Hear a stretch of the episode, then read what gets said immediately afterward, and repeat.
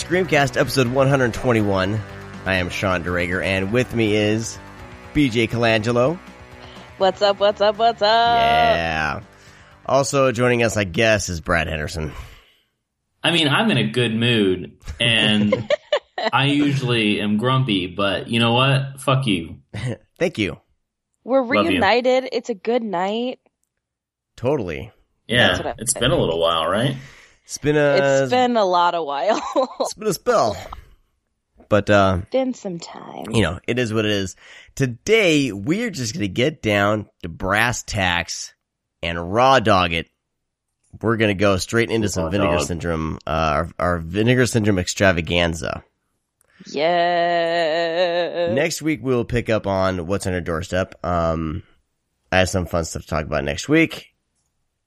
But, um, in the matter of time, I mean, Vinegar Syndrome has been putting shit out like crazy. We're a little bit behind on covering their stuff.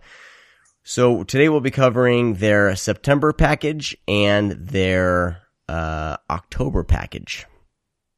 Mmm. All about. October packages. Heck yes.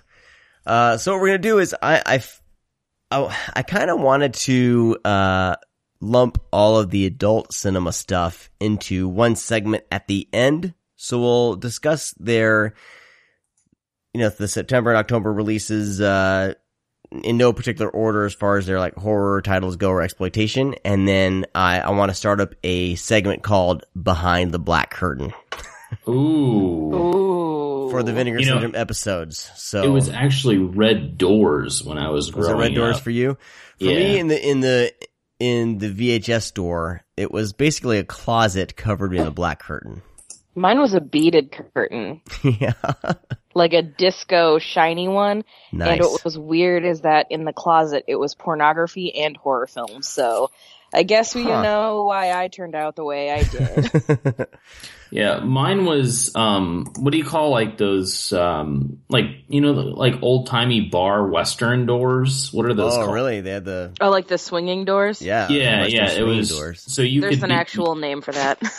what what are they called? Western I swinging have no idea. Well, I was, I was trying to be all like fucking smart and shit, but you know, I couldn't Stick, think of it. hey, stick to what you know, Brad. the western swinging doors. They were um so you could see the bottom. You know for me i couldn't see over the top because it was you know young but i could still see the bottom. And then when they would open you could catch like a glimpse. And i very first noticed it because we didn't have it that i can remember in uh in florida. So when we would visit ohio they had video time up there and I in every video time they had a pornography section and it would be through those doors. And I would like linger because it was always near the horror section. So I would try to link. Is Noah joining the show? Noah's joining he's the crashing show. the I like it. Um, does he want to talk about video time and red doors? He's not. He's not old enough. By the way, they're called saloon doors. We're just dumb and didn't Saloon- think of the most obvious, Obvious thing. name. So the saloon doors, I would, you know, they were at actually every store, and I would just linger. I was always in the horror section anyway, but I would like linger near just so if I could ca- catch a glimpse of, uh, you know, uh, the front of boxes. But every once in a while, they would slip in the horror section some kind of softcore horror porn, and I would grab those like accidentally because I would think that they were horror films, but they turn out to be like somewhat, you know, pornos, like Dracula Sucks, which Vinegar, Vinegar Syndrome released. There's another title I've mentioned on the show a couple times called Midnight Intruders that I was really into. Um, but yeah, man, I, I, I miss those days of like trying to uh, like peer into there. Now it's just like I open up my computer and it's my homepage. Weird. but anyways. So we're gonna call it behind the black curtain? That's what I was going to call it. I mean, if, if that's fine with you, it doesn't matter to me, man. I feel like it, like the, maybe the back room or something. Because The there's back always, room? Yeah, like the Okay. back room. yeah, the Okay. back room. The back room. Okay. Even when, like, after we moved to Florida, a lot of video stores didn't have that, but we found one. Um, well, I mean, I there was this other video store that opened up, and I was just searching one day, and this is like when I was a teenager, and I was with my mom, and like, you know, I'm going past, like going to the A section, getting down to the Z's, and then all of a sudden there's like this other door, and I was like, what the hell is this? My parents started renting from there, I found out. Have you been to a family video lately? Um, I was at a family video when I actually visited you when we were Mhm. when we were in Ohio. I, I went to one, um, but I didn't see it, anything there.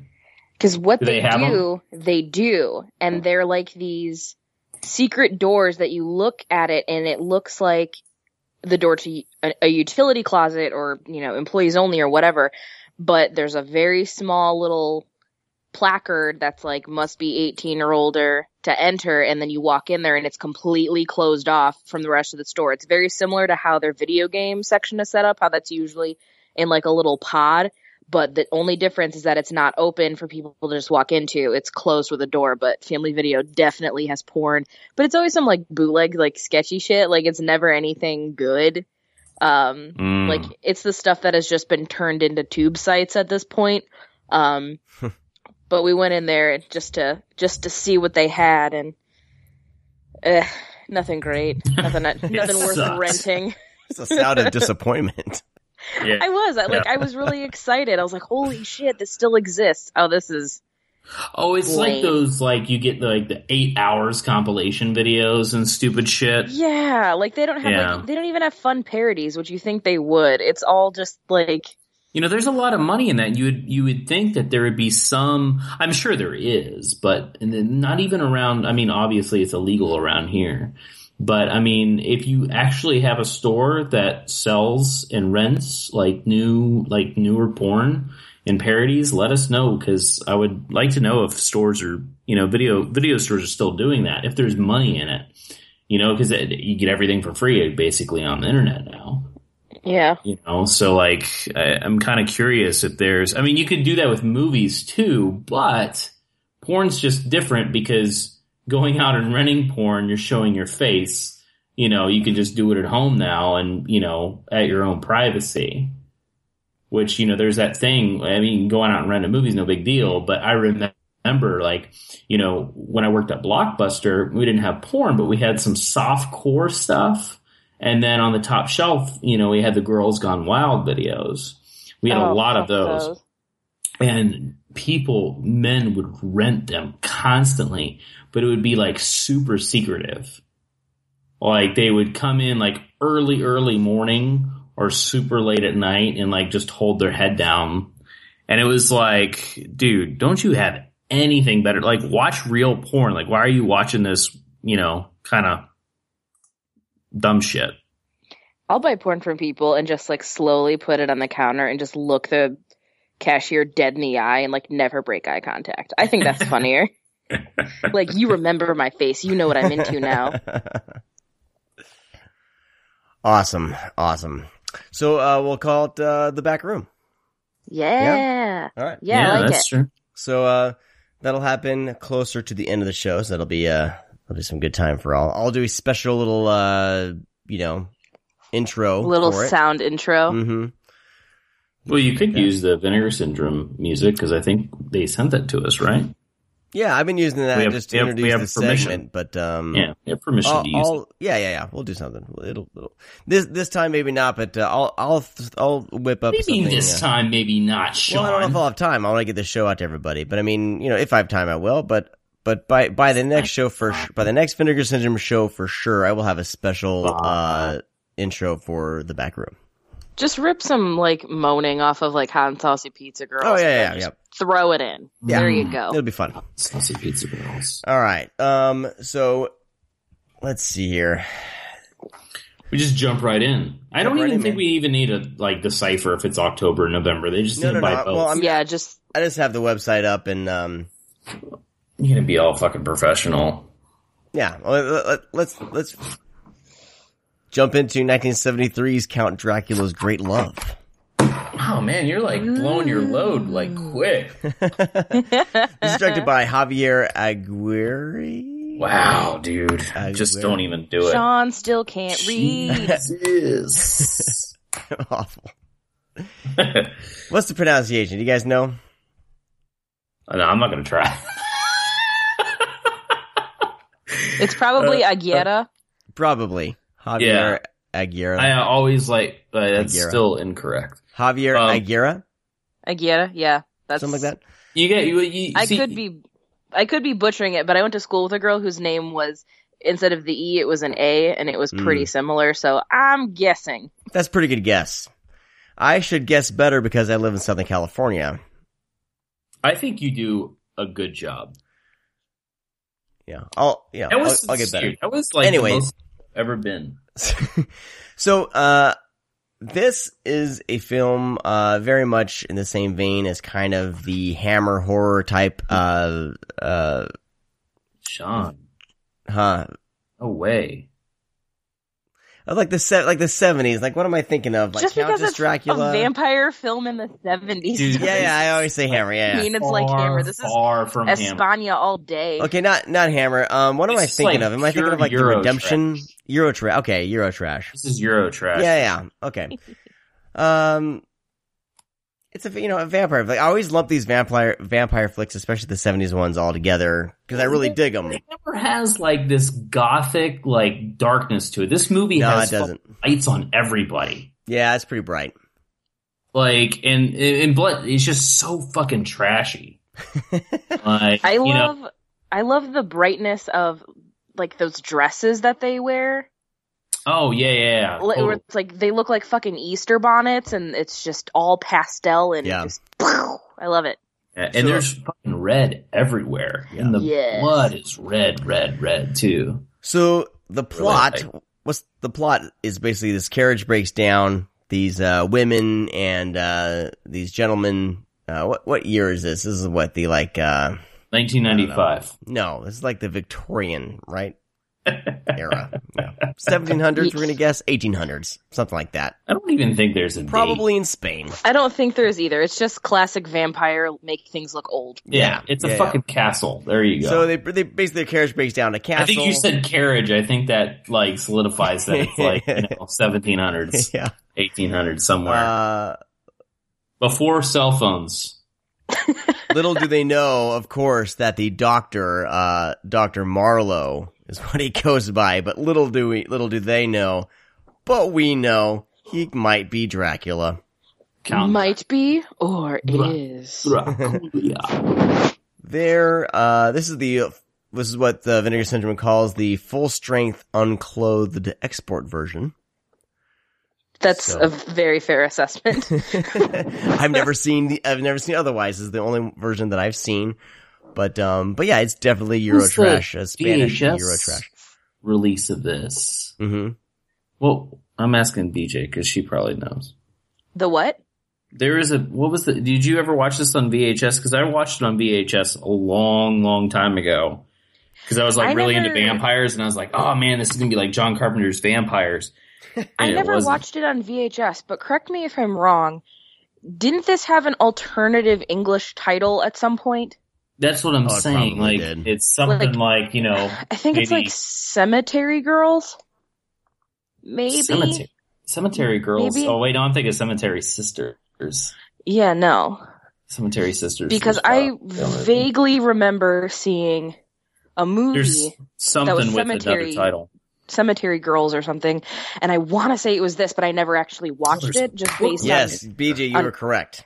Oh, I'm so the good. great Google has uh has rewarded my searching. Mm. But yeah, I never picked it up, but I vaguely remember seeing the cover for that and thinking like, "Oh, that would be sweet," and then never watching it. But like the images from that reminded me of stuff that I was seeing watching Count Dracula's Great Love, so I just assumed it was the same thing. So they had cut this down probably as Cemetery Girls to about 74 minutes and I'm I, I'm and rated it, it was rated PG apparently. So I'm Oh shit. Okay. yeah, so I'm I'm, I'm assuming all the There sexy was- time Assuming yeah, a lot of uh, different things. was added was actually recut back in um I think Code Red released this on DVD. And think now Code Red's Syndrome. Doing all code red Do you think- movies. Do you think It's Code Red's fuck. DVD uh, had them chained up by their arms? Is that is that PG? well, it was 87 minutes, so I'm assuming it was uh, a little more Ooh, cut. maybe. or 83 minutes, but I'm not sure how much this, uh, what this It's the boob. in. It's the boob milk. That's what i- the the milking thing, right? I read that in the book too. Let me read it. I I think it was towards the end. Here, don't wait, give me a second. remember any milking. Um, I actually Per read se. this booklet. It was pretty fun. um, apparently, 15 minutes of scenes were accessed from the Spanish version, including a fellatio scene with a cross What? and the milking of blood from a female breast. Hmm.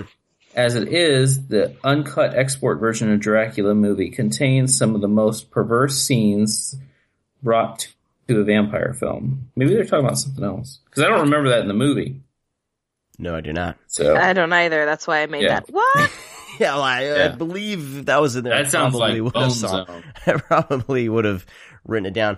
The only note that I wrote because I I did get caught up in the movie. I really I really dug it for what it was. Like I I always dig these you know seventies Euro trashy vampire flicks uh, like Countess Dracula and um uh what what did the what did Scream Factor release um Vampire lovers. Vampire Lovers all, all those flicks like I know there's something about them I like but um the only thing that I wrote down in my notes was the uh the opening scene where the guy gets the axe in the face and falls down the stairs.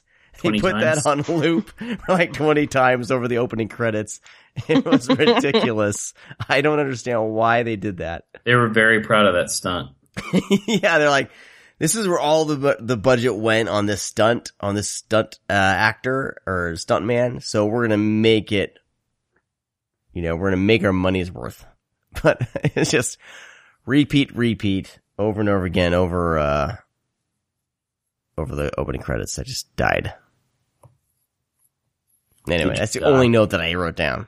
I was gonna try to be all like, It's the only note you wrote down. well, well, yeah, Did you write down Hammer movie? no. Um, That was a pretty no, sick burn. yeah, I haven't seen this in a long time, and honestly, when I did see it, I was probably fucking bored out of my mind because I was expecting something else. Because I did, I did werewolves and like vampires and zombies. Like when I saw like Dawn of the Dead and Lost Boys and all that other shit, I was like, oh my god, every movie's gonna be like this, and it wasn't. And it was like it didn't hold my attention. So, but it was fun because years later, after rewatching this stuff, I ended up liking movies like this more than you know, fucking, you know, all the other highly blockbustery, you know, famous werewolf, vampire movies, zombie movies, and stuff like that. Um, but this one, I, I enjoyed watching this time, um, mainly because I just kind of like the dirtiness of, of, of the film, and you know, if we can talk about uh, Paul Paul Naschy, he's been in so many fucking Euro horror and trashy movies. Um, ton, you know, a few werewolf movies, you know, vampire movies, and he's not really a skeezy guy, but he, like in real life, but he portrays like he has this like really dirty quality about him that I've always really enjoyed. Like he's not like the perverted like uncle or something like even in this movie he's not like perverted or anything like that. He's just like ladies like him, he bites them, he likes to look at boobies and he's got fucking brides around him. Uh, and I think it's a pretty straightforward movie. I think it's just really pretty to look at um, because watching these kind of Euro trashy movies in HD brings kind of a new light because we're not watching it on gritty VHS that's probably, you know, duped and bootlegged. Um, you know, we're watching, you know, kind of the original, how it was looking in the theater more than likely. Um, so it's, it's really fun to revisit these kind of really shoddy movies that were, you know, kind of DIY in a way, because I don't imagine any of these movies, these Euro trash movies being big productions, because most of the time they were ripping off something that was popular at the time, ripping off, you know, Spanish films were ripping off the Italians, Italians were ripping off Americans, all that type of, you know, backstory with it. But, um, I mean, that's just my, my two cents. I don't know how BJ feels about Count Dracula.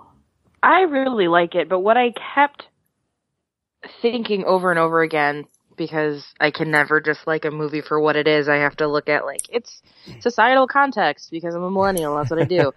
um, I found myself wondering why we don't talk about Paul Naschy or Nashi Nashi. It's Nashi, yeah. I think it's Nashi. Yeah, I I, always Nashi. say Nashi. Um, but why why he isn't brought up as like one of these great figures in the same realm as Lugosi or Chaney like obviously hardcore historians are going to bring him up but he did everything. Like he Yeah. was a wolfman he was Dracula he was Frankenstein's monster he was Fu Manchu like he did fucking everything.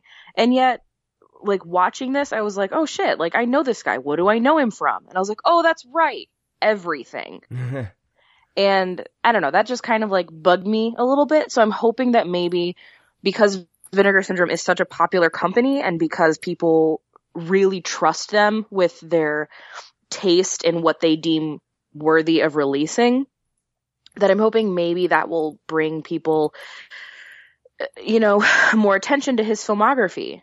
So then that way they can No, expand their yeah. their palettes.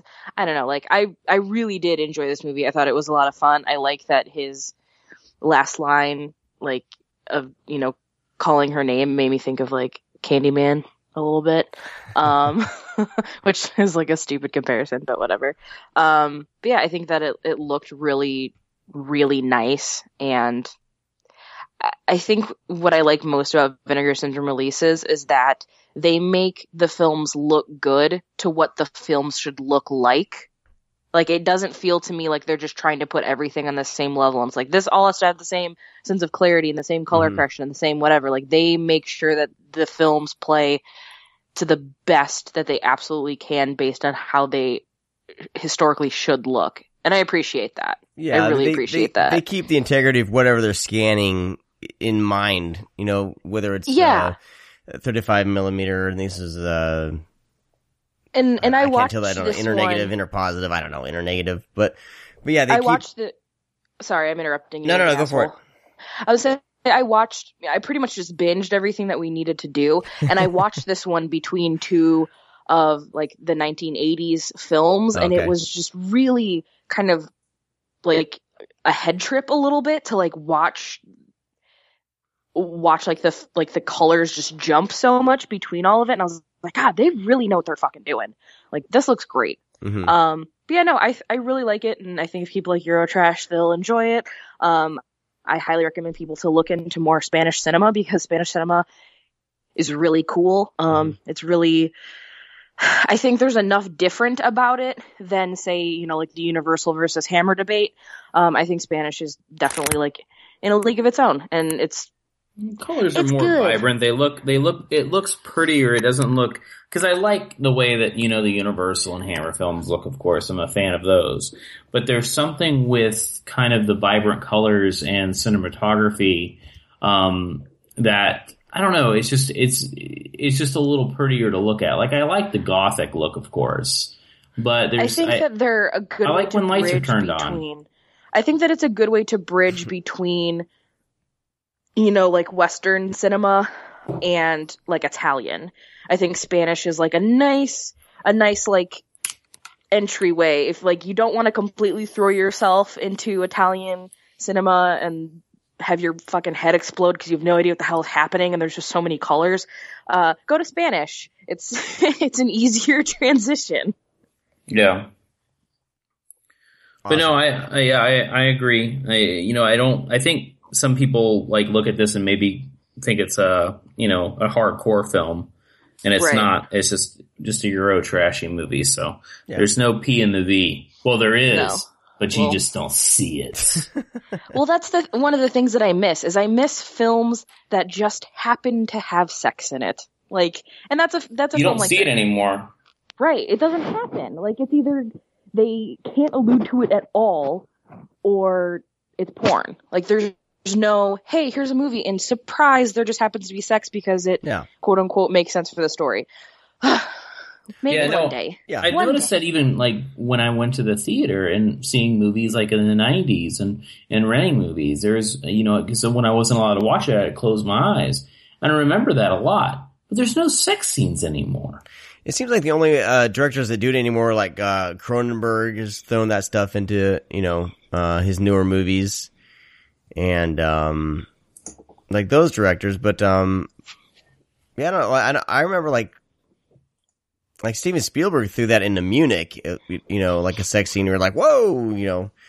Um, Man, you just don't see but it. it much doesn't anymore. happen. Yeah, but it doesn't happen often. It just happened. Like everything's like we're, we're gonna s- do a character development moment about how angry he is as he has sex with his wife because he's an assassin.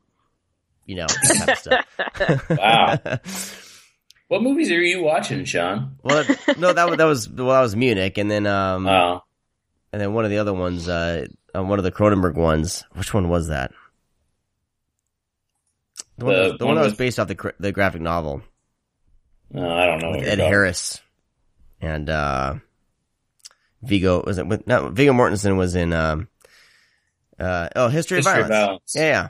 They totally like fuck on the stairs. They're like an Oh, angry, yeah, angry yeah. sex scene on the stairs and it's like but you're right, but like, like you know, like most sex. R rated flicks, you know, these days don't yeah, they just I mean it was Well, there was a- always a time where you know they were at a motel and it was really well lit, and you know it starts you know the starts at the bottom of the bed with their feet like moving around and you know fucking wham playing in the background some sensual song moving up and you see like the legs intertwining with one another and then the covers just happen to cover his butt or her butt and you know it raises up and you kind of don't see her nipples because her boobs are always pressed up against his chest but then she lifts up and then he puts his face in her boobies like those were like natural sex yeah, scenes like in settle the down 90s a little bit, Brad.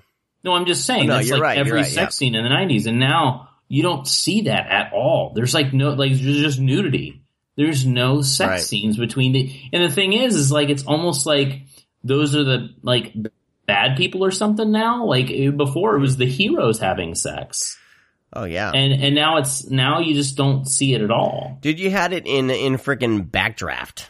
You had like well that's what i'm awesome, saying uh, even the, like the Jason Leigh biggest and uh one of the Baldwins. biggest blockbusters of all time had had had Yeah. these sex scenes, but now, I mean, I don't know if it's to get people in the theaters because we just want PG thirteen movies. You know, because uh, I don't know. Something Basically, changed. we I need didn't some like it. more mainstream fucking. Yes. All right. Need something. All right. Uh, let's move on to these. Uh, there's two flicks by Richard Casey. Oh, okay. Let's, Moving right uh, along. What order are you going in? I'm I'm just I'm on our website with uh, the announcements for September. Then I'll move on to the announcements for October. I'm just kind of going down. Gotcha. But I figured we'd talk about these two two together. I uh, since I was changing around my office and I had my TV, I just got it put back up today. I did not get to Horror House on Highway Five. Whoa. Yeah, that was the you last missed one. out. I know. You So uh, missed I want you guys to tell me what the fuck I missed out on. Uh, I'm gonna watch it this weekend, but um, in time to record the show, I did not because I just mounted my TV on the wall today. You mounted it. Mounted that TV.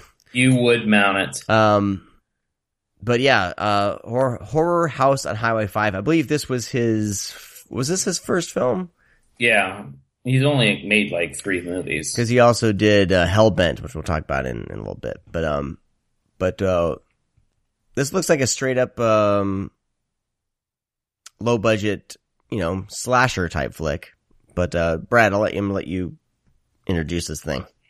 Oh, okay. Well, Horror House on Highway 5 is directed by Richard Casey. It was released on Blu-ray from Vinegar Syndrome. Yeah. Thank you. um, well, actually, here let me let me grab it. I was um I was excited about this one because this was was a was a VHS favorite. Um, when I was uh when I was younger. I know I've never watched uh the sequel to this film that Richard Casey has made. I guess it's a sequel. Horror Um, Horror House on Highway Six. Yeah, he he, he made it like I guess in the 2000s No. or something. like that. Oh, that sounds like a terrible thing. Yeah. Well, I kind of want to see it because I, you know, I never knew who like. I knew that he made this movie. I never saw Hellbent. That was a first for me for watching that. But um, rewatching this and then watching the fucking interview with him, like the interview with Richard Casey on Horror House on Highway 5, may be the best thing that Vinegar Syndrome has done.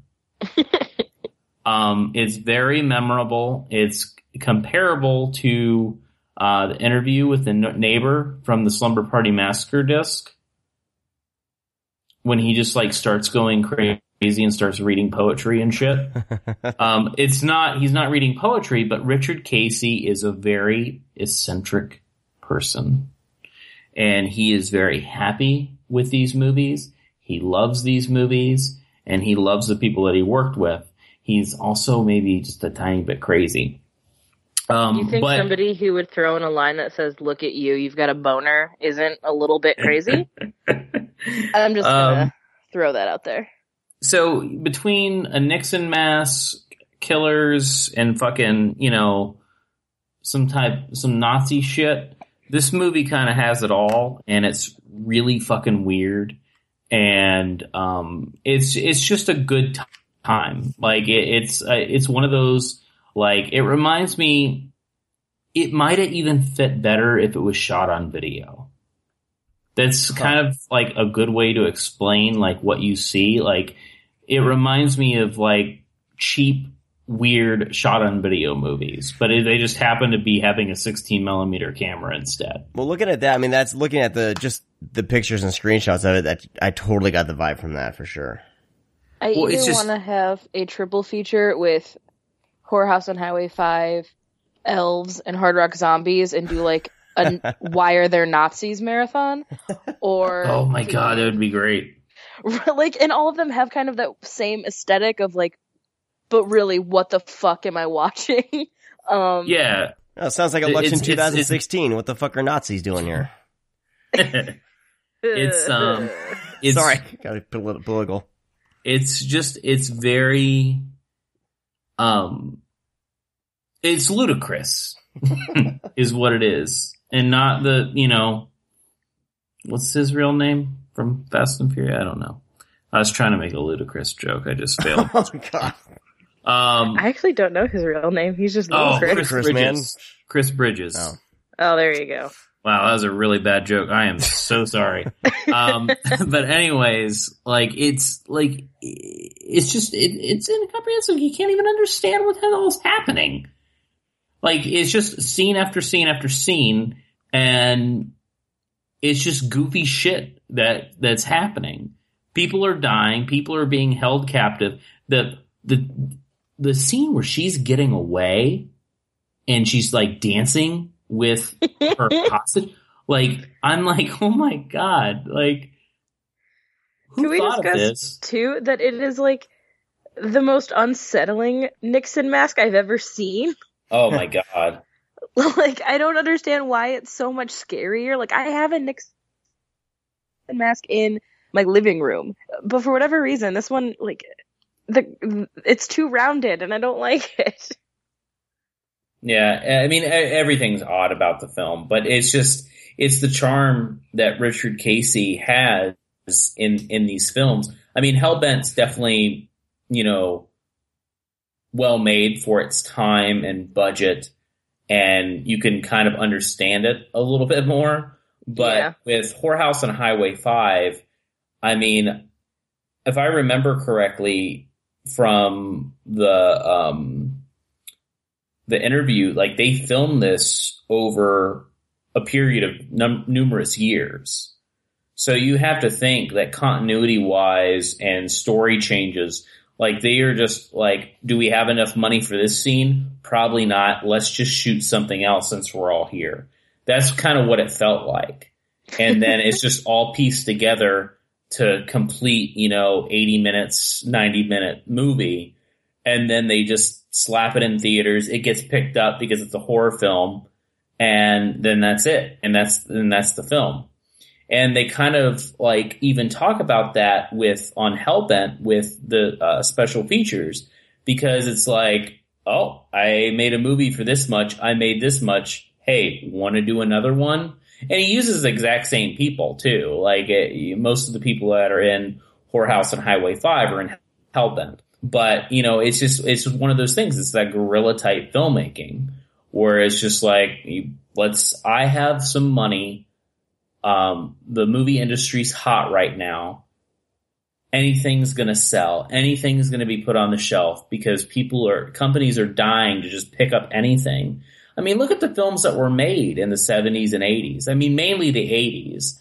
Like shot on video stuff was getting into blockbuster like, there's no way in fuck you're gonna get a shot on video movie into fucking, if Blockbuster still existed, you're not gonna get fucking five copies of a shot on video film in a video store unless like it's super popular and it's like kind of a, you know, hipster video store or, you know, something that's like, you know, uh, not that Vulcan or anything's like hipster, uh, or those stores that carry everything but you just you just, it's just not going to happen. You're not going to go into a video store and see fucking massacre video titles by you know the dozens on on the on the shelf.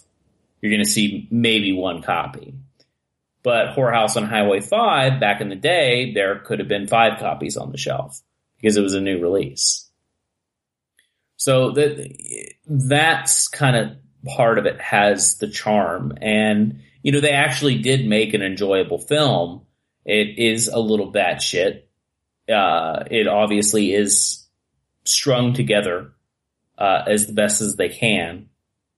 And they did it. And then that's, that's what I love about it. And they took the money and he, Richard Casey actually had a good head on his shoulders. He's like, let's do another one. And he actually made something that is a little bit different, but he, yeah. he has, what I like about Hellbent and Horror House on Highway 5, yes, they're completely 100% different movies, but there's this, I mean, uh, if you see Hellbent, you'll know what I'm talking about, even though that's basically a punk rock movie, but there's a punk rock attitude of making these movies too.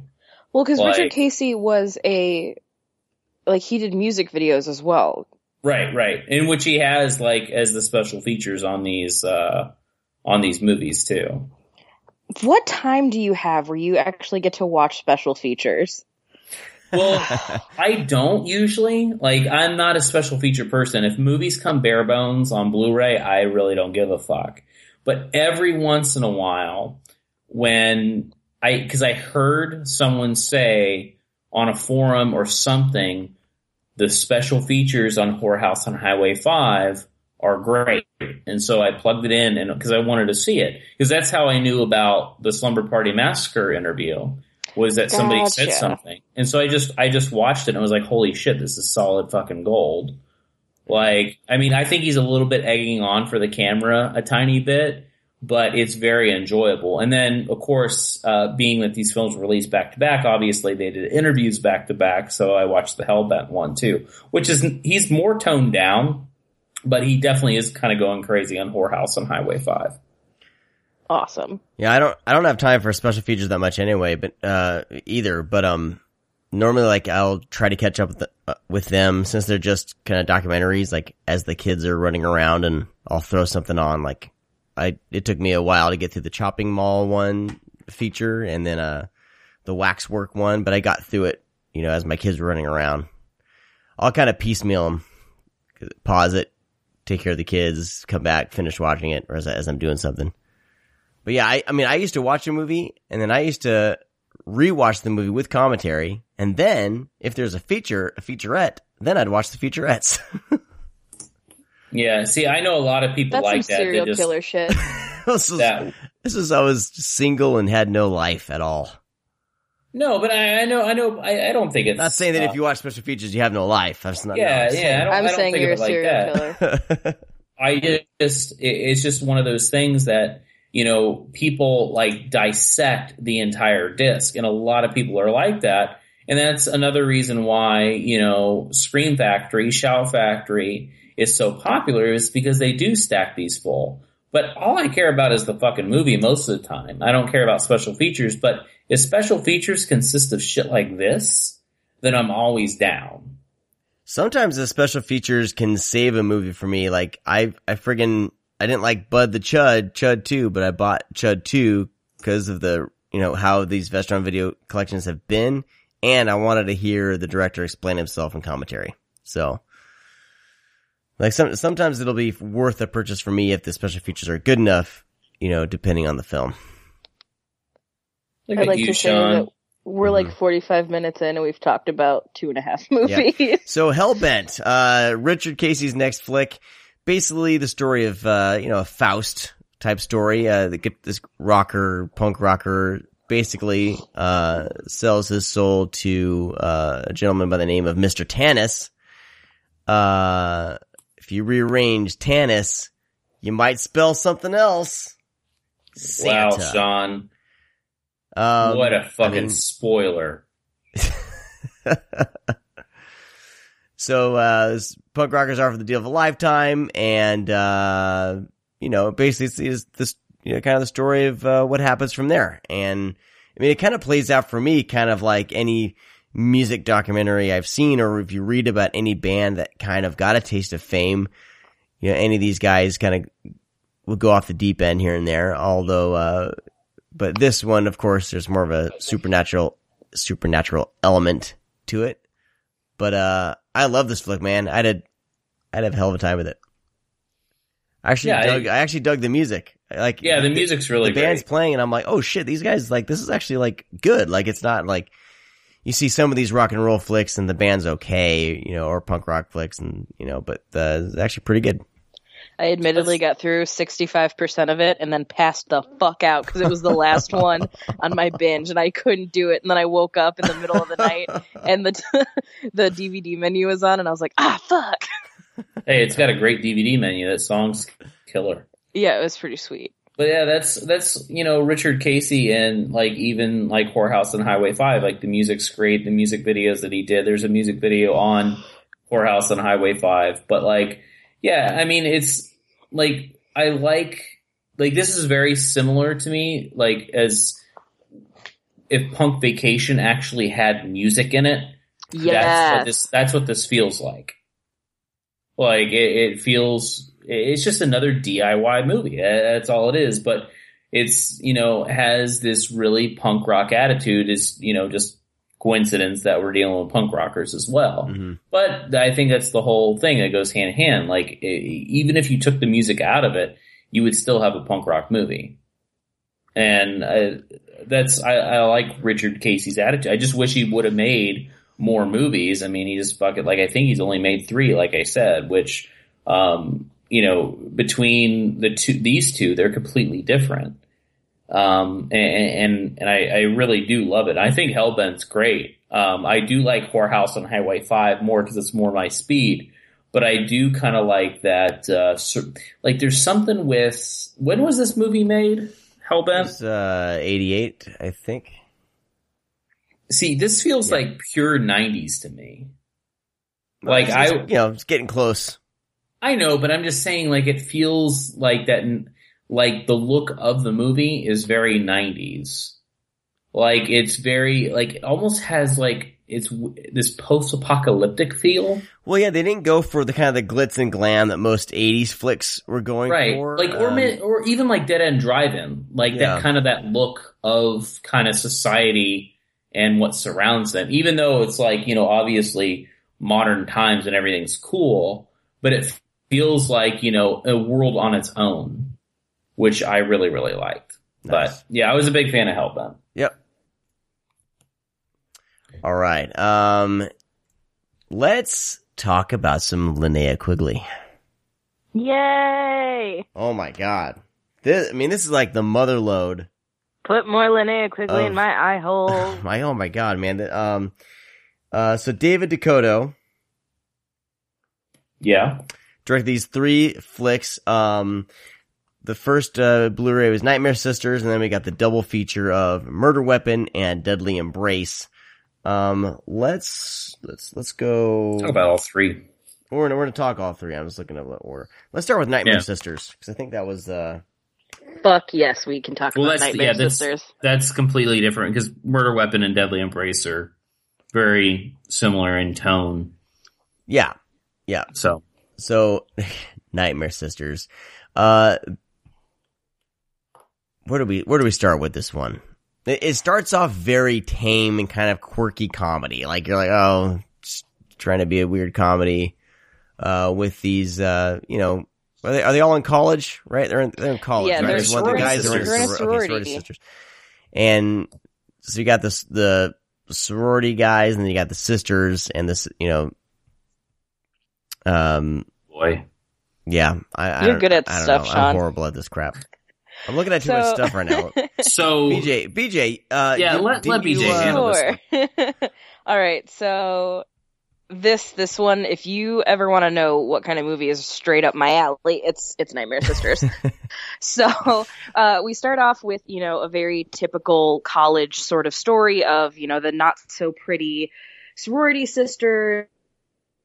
Um, that suddenly, by some random act of whatever the fuck, become like really, really hot, and now everybody wants a piece of it. Uh, but but they're because trying so hard to make them kind of look goofy. Linnea Quigley has these like fake teeth. teeth. to make her look like she has buck teeth, and they make it so she can't sing. Brinke Stevens has like these really, really long braids and these big glasses. She looks like the one girl from the Wonder Years a little bit. Yeah. Um, I can't think of the character name. Um, and then Michelle Bauer is supposed to be fat, so they put her in like this giant windbreaker, like ski coat. and I don't know and- what they're put. They got to put something under her because she's a very small girl. Well, I mean, she's not like super. I mean, she's got big boobies. But, But, they like, like, padded her. They Yeah, blew there's- her there's up. some sort of yeah, padding they put some stuff. a lot of padding. Yeah. So yeah, they just put them um, like make them, you know, ugly, and then super spooky demon fun time. Now they're super hot and the characters that we know. But what I love the most is that there's only two movies where Linnea Quigley, Michelle Bauer, and Brinke Stevens are all three in it together, and this one is just so fucking fun and so cool. Um, but Technically, they're all in Murder Weapon. that's why I said it's one of one of two. Oh, I need you to relax. I can't. I just get so excited. Um, but no, it's it's a lot of fun. It's very much like Weird Science meets Sorority Boys meets The House Bunny. Like it's just it's fun. It's ridiculous. There is a bath scene that takes way too long, but at the same time Oh my time, god, it's so awkward. but like at the same time, not really long enough. But like what it reminded me of too is have you ever seen that movie Delta Delta Die with Tiffany Shepis and Julie Strain? No. it's very similar. It's like all these sorority girls are actually like demons of Satan. But there's a bath scene with Julie Strain that is so fucking long. And now seeing this movie, I'm like, oh well, no shit. That's where they got the inspiration from it because the, the bath scene between the three of them. They've got like the boys that are supposed to be their dates are on one side of the wall, and then like the cool guy frat guys are like peeking through the window trying to see it. It's just so ridiculous, and at the same time, just God, so perfect, and everyone dies by fellatio, and just ah, it's everything. It is everything that I love. It's trashy and campy and sexy, and ah, it's the best. Things get started off with a uh like a crystal ball and a guy doing a really bad Indian impersonation, correct? Yes. Yes. Eh, That's where it all stems from. I mean, Yeah. he's he's able to pull, and then you know the crystal ball somehow gets floated to you know because obviously Brinke Stevens buys it from a yard sale, uh, brings it into play. They mess around with it during when the boys are there. They unrelease this. Uh, what do they go like? Just you know, succubus. Yeah. Um, yeah, they're they're all Succubus. succubi. Succubi. Yeah. So there's then they multiples. like. I like. Well, I all- I'm okay with them being multiples. Well, all three of them are succubus, so that make them succubi. Oh, okay. Succubi. Thank you. Um, but yeah, no, I, I, I'm with, I'm with BJ on this. Like eh, the bath scene is total boner and then it turns into an awkward, awkward boner. and then you just get really tired and it's like, oh man, like this is hurting. And then it just, you know, it ends. But, um, no, I, I'm, I'm, I'm with BJ because there's something about this, like, this movie, stuff like this, this is the reason why I'm a big fan of Ghoulies 3. Because it has that campy, sexy, weird mentality. And I'm something with the 90s and like even like kind of late, late 80s. Something drags me to those movies. Um, I don't know because it reminds me because this is one of those movies that I rented and watched in my room alone when I was like 14 years old or 13 years old and just fucking loved it. And I would rent all those fucking bikini clad films and fucking bikini summer, bikini car wash company, um, all those movies. And those all fall right into place of like, they almost could be porn, but they're not. Hmm Um, you know, and obviously there is this, I mean, some of these, obviously these guys have directed porn. Um, some of them gay porno. Mm.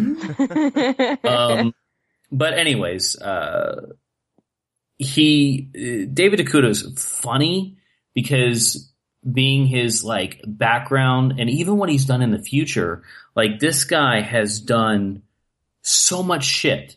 Yeah. Like he's done porn, he's done campy horror films, he's done family movies, and he has that like thirteen thirteen like series that he does. Like I've never watched any of those movies. I don't know if you have BJ. That might be more up your alley. The You ever watch 13, any- thir- Yeah, his thirteen thirteen movies. Or maybe his Brotherhood series of the vampires. I've only seen the first one. uh-uh. Well, the dude's always working, man. He's he's Well, yeah, I know, but I mean, these thirteen Ridiculous. thirteen movies are Wait, very. oh, nope. I've definitely seen the Brotherhood. I had to look at the cover art. Yeah, Yep. the Brotherhood was very like it was in stores, like at Blockbuster. There was a lot of copies, and then like the sequel started coming out, and I was like, "Oh man, the Brotherhood 2. And I was like, "Wait a second, oh shit, these are super homoerotic." Oh, they're I turning own- they're they're turning I own a into lot. they're turning into movies. soft softcore gay porno movies. Like this is what is happening? Like and, and that's what he does. Thirteen thirteen movies are, are like that as well. I've never watched any of those, but you'll see them pop up like on Netflix and stuff like that every once. If in a you ever get the chance, you need to check out his Beastly Boys with a Z. Uh, the ta- tagline is "Drop Dead Dangerous." mm, Uh, it is. It's real gay and real good. so I, yeah, I you can usually tell his movies too just by looking at the cover art. If it's like some off-brand looking pretty white people in all of their heads with something weird behind them, it's a David DeCoteau film, and you're in for a ride. nice. Very nice. Well, Nightmare Sisters, uh, f- fantastic. Probably my favorite of the three released here. Uh, but I don't know, man. There's a You're lot of- murder there's a lot of fun to be, yeah, I was just about to say, there's a lot of fun to be had with Murder Weapon. Murder Weapon's fun, but it is so Takes an hour. fucking out of control. right? Yeah. It takes about an hour. Like once that hour hits, Once the gore starts happening, I was like, holy shit. because you're watching it, you're like, oh, what the fuck am I watching? Like a bunch of people just talking shit, and then all of a sudden, like an hour into the film, you're like, this is a fucking slasher movie. Like Yeah, what the it's fuck is happening? I, I haven't. I, I actually took took notes on Murder Weapon. About forty five minutes in, I timed it. Like all of a sudden, there's like this head smash. That this epic The head smash is fucking head epic, smash. dude. Holy, It's fucking shit. brutal as shit. I mean, here's my note. my note says forty five minute in, shit gets real.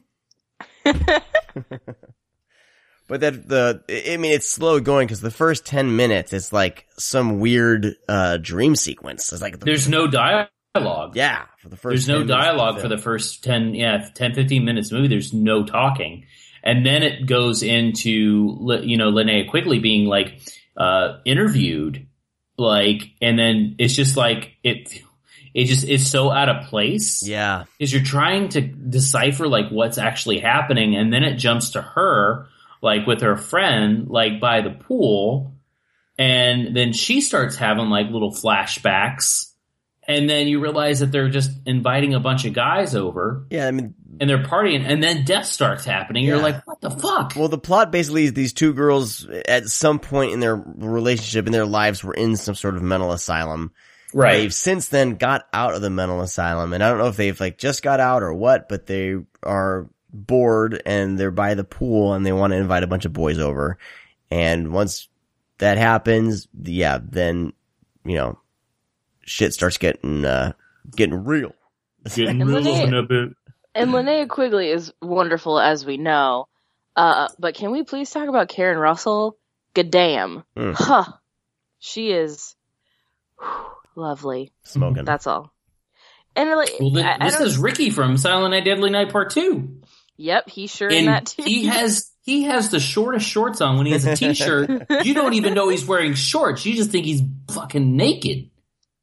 Like I've never seen shorts on a guy so short before. Not even in. And I've watched a uh, lot of 80s movies.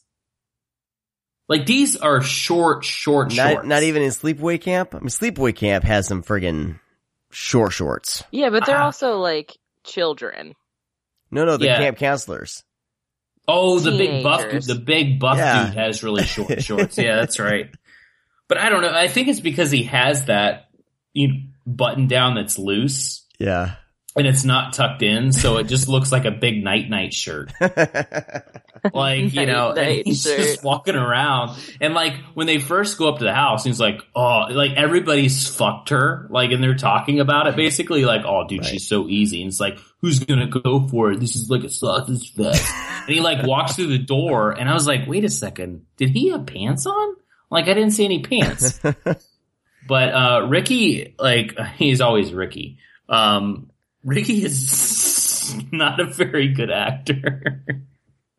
Even in this, he's But just fucking Bless, goofy. bless Sorry. Wow, what was Oh, God. that?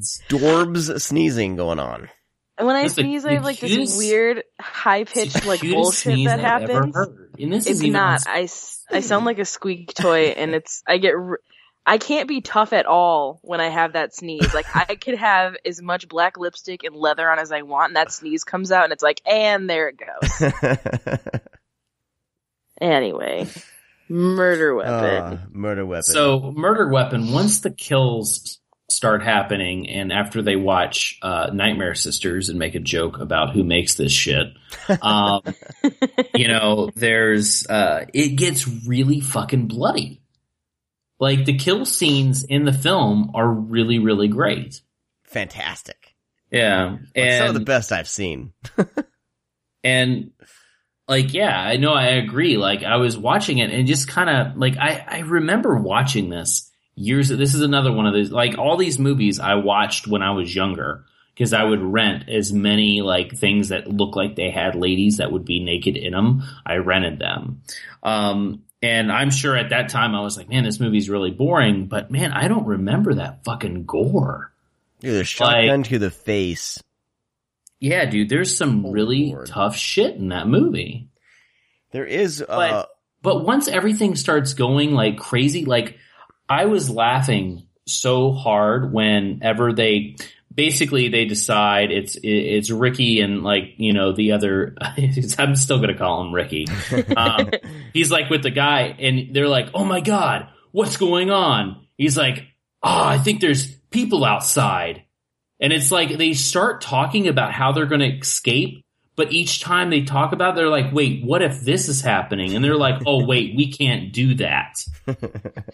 and it's like they're they're in the kitchen and he's I forget what he says. It's like he's like, "Oh man." And they like get in the car and he's like, "Wait, what if the car's like wired to blow up?" You're right. Let's go to another car. Like, what the fuck is going through your head, dudes? Like, they just bounce around. Like, they don't actually, they can just literally walk out the fucking door, but they think there's gonna be fucking booby traps outside and there's gonna be like a million of these psychos that they just don't ever attempt it. I just think it's hysterical. Like each time they try to make a plan, they back away from it because Yeah. this possibly could happen. And it's just like so fucking goofy. And Ricky fucking gets it. yeah. Ricky gets it. There is a scene where uh, one of the characters near the end is walking into the house, and it's supposed to be nobody there, and there's a crewman like drinking a diet coke, just kind of standing. There. No, there. but you know what? That's he's yeah he's coming he's coming down the stairs and he's turning a corner and that's when he finds his friend shot Uh huh. or the guy that he fucking hates basically and they become besties. Um, but yeah, I I, I want to you could say Diet Coke, but in my mind Probably a beer. that's the thing. And but Probably I want I want to Light. I want to go on a side tangent of that one sequence. There's a there's a guy, all right, obviously a crew member standing next to a light, and he's just casually standing there with what looks to me like a beer. But okay, goof in the movie. However, that right there tells me that that set was fucking relaxed. They were having a fucking party and they just didn't give two shits and they were just making a movie with friends. Like I know that's a goof in the movie, but right there tells me that that movie was probably so much goddamn fun to make with them. Like I wanted to be there. Because if you have a fucking crew guy just sitting there, like leaning up against the door drinking a beer, No, dude, it's, It's- a Diet Coke. I got a picture right here. It's a Diet Coke. you're ruining my I snapped a fucking, picture. You're ruining my dreams. but yeah, he's standing Wouldn't right be the by a first light. still, but still, I mean, just hanging out, drinking a Coke on set, Diet Coke. Sorry, Sean. But if it was in the future, it'd be a Coke. people are gonna fact check us, and then they're gonna friggin' we're gonna get emails and shit. Yeah, you dumbasses. um, but no, but still, it's just it seemed like it just looks like a really chill environment. God damn, I wish that was a beer. I know, huh? Yeah. Uh, Uh, people would have believed it too. They wouldn't have fact checked us. B- BJ, do you have anything more to say about Murder Weapon before we move on to Deadly Embrace? Nah, I'm all about Deadly Embrace. I mean, Nightmare Sisters is my favorite of the three, so move on. Deadly Embrace uh, is more kind of more of a drama territory rather than horror. A little bit of psychological thriller about a young, uh, uh, you know, uh, little young man who goes to, I guess, work uh, for You- this woman, and uh, he becomes kind of like a caretaker around the house He's like because the husband's really busy. uh, Is that what you call him? Caretaker? he also he also keeps uh, this guy's wife's vagina warm. Whoa, Not there. That's Whoa. uh, a way a way to put that. I was that. gonna say he keeps it wet. Right? He Yeah. keeps it moist. I, yeah, I was trying not to get too Um, gross. but yeah, Somebody I might mean, be listening to this on their lunch break. You don't want to Jan- gross them out. ah, we can gross them out. so Jan Michael Vincent is some fucking douchebag who's cheating on his wife with some Marilyn Monroe wannabe and leaving his very beautiful wife. Was it, that's Mindy Miller, right? I think it is Mindy Miller. Mindy Miller at home alone and hires a kind of a pool boy, go get groceries, keep the vagina moist, you know, dude. And if you say moist one more time, I'm out. and then we have Linnea Quigley who who is sitting in a chair for the first hour of the film. She's always in the fucking chair answering the phone. At least she Like, I has don't know some wardrobe what- changes. Well, here's the thing is that she is obviously a hardcore actress because she will not leave that phone because th- she's waiting for a big break, Exactly. you know, but that chair is like three times as big as she is. We? And she's always- survive with cell phones? And I like when she got up, she got up and then she's like in the movie and I'm like, holy shit, she left the chair. It, like fucking takes an hour. So basically he's there keeping the vagina warm and, um, you know, some shit goes sour. He decides, Hey, Mindy Miller, I'm not really into your cold vagina. I want Linnea Quigley's vagina. Mm. What's up with the fucking sex demon and Michelle Bauer? Yeah, I was just about You know, to bring like- up the female spirit of sex. when you have, you know, Linnea Quigley plays, you know, when she has those kind of, you know, strobe light disco sex looks, it's Linnea Quigley, but instead of Mindy Miller being there, it's Michelle Bauer. Yeah, And they and you're kind of- complaining? oh no, I'm not. it's just an odd choice. I kind of, I mean, we get to see Mindy Miller naked and we get to see Michelle Bauer, but I watched, I actually fast forward the commentary to see why they chose Michelle Bauer and not Mindy Miller. And then that blonde haired dude guy shows up and makes out with her, who's not in the movie at all other than that scene. But he's like, yeah, David's like, yeah, she was like in the area, so he called her and I just made up some spirit of sex character, had her take off her clothes for a day and called it that. It's like, so it doesn't serve any fragmented purpose to the film at all. It's just Michelle Bauer, complaining. which I am completely content with. I just, I'm surprised they didn't use Mindy Miller. Um, And this is the worst hidden camera ever in, in any movie. Because apparently big no one notices the big plate glass window that's in the corner of the room with a giant camera sticking out of it or stick, you know, behind it. no one Even if notices. that is that a two way mirror? Because we never get to see it. But good lord, what a terribly hidden camera. Jesus. But yeah, it turns out to be like it almost turns out to be like an A and E movie for a second. Like Yeah. that's what I kind of felt like I was watching because every once in a while I would watch those with my mother, like growing up. She was like, "Let's watch a movie," and I'm like, get suckered into it. I'm like, oh, "Okay, cool." And they're watching it, and I was like, "Why is this so fucking dramatic? Like, what the fuck is happening?" Like, there's some kind of like somebody wants to kill their husband for money, and then I was like, "Oh shit!" It's one of these A and E Lifetime for Women movies like where it's not even really a movie at all. It's just, you know, some reenactment of like someone trying to kill their husband or kill their wife. And that's exactly what this movie is, except with a lot of boobies. So, if I didn't talk to you, and if I didn't talk you into buying this movie right there, I don't know what else to do. I have a question Yes. for both of you. Do you think that it's in Linnea Quigley's contract that a, in at least one scene she has to have her hair in that thing where it's like a half fountain on top of her head and the rest of it's down? Because You know, she ha- has that hair she in like does that a every movie she's ever done. Maybe that's just her hairstyle that she really likes. It could be her signature thing. I think every every actor's, you know, they they they try to get the thing that you know everyone wants to see in a movie. You know, it's it's her "I'll be back" right moment. Is her hair? Okay.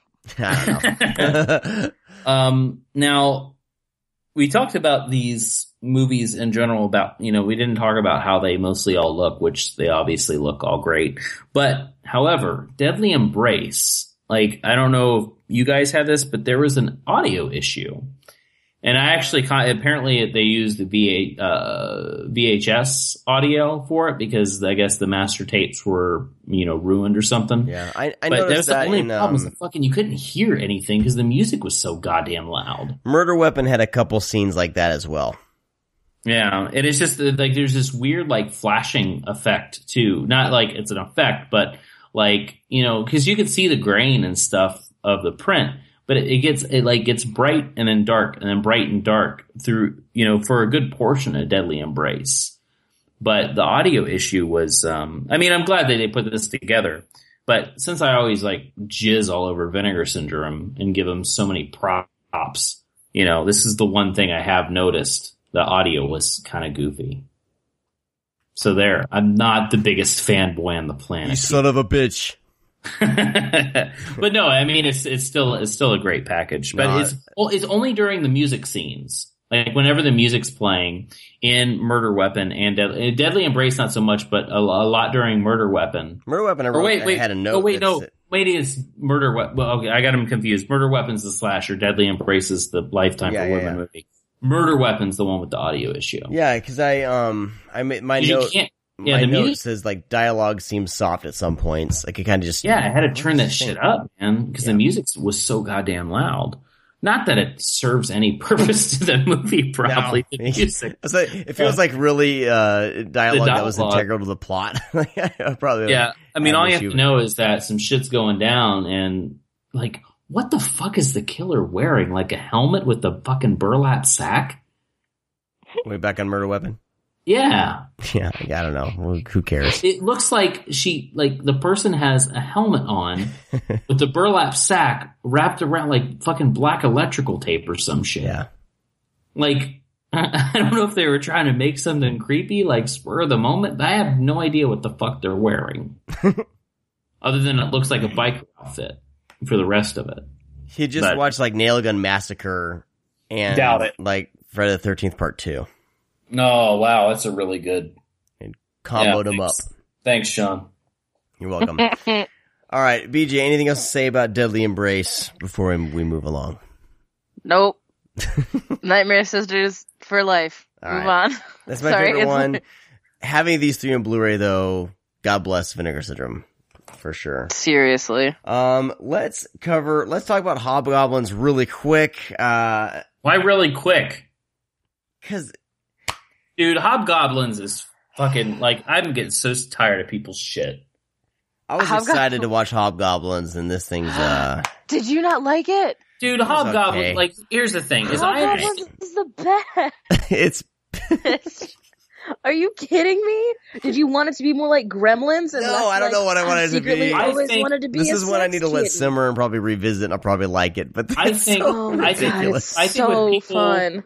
Watching Hobgoblins for the first time you're not going to like it. But if you watch this movie when you were younger, but even so, man, like even uh, like I know that you know Rob Hunter hated this movie a lot, but like. I, there's going to be people that hate it, but seriously, A what is not? it. I mean, it's, it's not? for what no, it no, no, no, no, no, no, no, no. What is not to like about this movie? Go, Sean. Well, they're just freaking stuffed animals. Like they didn't even try to make these things like move as puppets. Because And- the because the hobgoblins aren't like they're just a vehicle for what the movie is really about, and that's being Ah. true to your inner self and not holding back to your deepest, darkest desires, whatever they may be. God 'cause- damn, BJ. D- do you know what happens if you don't get laid? You call uh, sex hotlines of people who are disinterested in you, and then Yes, you crash your fucking car. So maybe One you eight should hundred get nine laid. seven six Wow. skag. You just made me think. Uh, in, you just made me like read into hobgoblins way more than I thought I ever would. Personally, yeah, I think that's all full of shit. Oh, It's it just a totally bunch is full of shit. just I a just- bunch of Muppets fucking running around making people believe sexy thoughts. Well, um, the But, the I mean, fucking army guy though, and his girlfriend. I don't know anyone's names, and I'm too tired to look it up.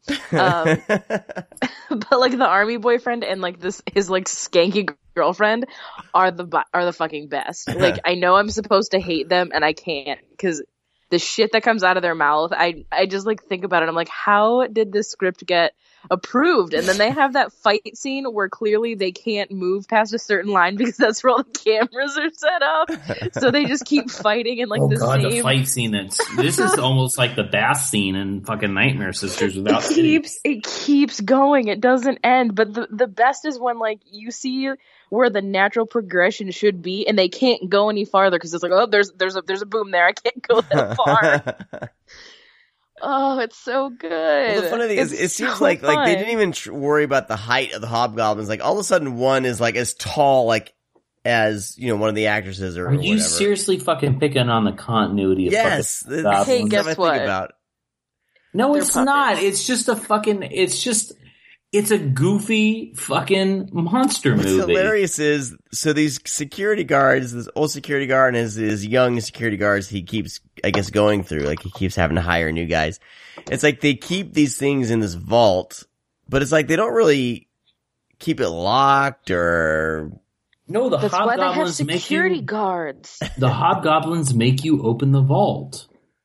They draw you near that. God damn That's the- hobgoblins. you yeah know, deepest goddamn mental- desires and then guess who shows up? Fucking the dude that was banging Linnea Quigley and fucking Mindy Miller shows up as one of the thugs. Oh shit. So that's what ruined his life.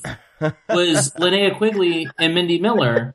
He ended up trying to steal hobgoblins and get shot, Sean. Do you know how deep this movie is? Holy, I need to rewatch this again. Like, do you know You what can- else this movie has this You movie can has- trace everything back to hobgoblins. Every movie ever existed. This movie also came from- has has a wonderful tale of sexual liberation of a young woman feeling stifled by society and everyone around her, and then she finally embraces her inner sex appeal and goes for it, and she's fully satisfied. That's amazing. Are, have Yes. you written an article on hobgoblins? No, I think you should. This is good stuff. I know. I've been so busy, I haven't been able to write anything, and I'm so angry about the election, so I can't not find like um, smash the patriarchy, fuck everyone. That's really side why we didn't do a to show for two weeks because like we were just like couldn't muster up any sort of like you know All I have to do is positive check energy. Hobgoblins three times. Uh, all right. Well, I mean, Hobgoblins is awesome. I mean, Move do you want to do you want to talk about kind of about how the puppeteer felt while moving the puppeteer hobgoblins? was friggin' spiking his diet cokes.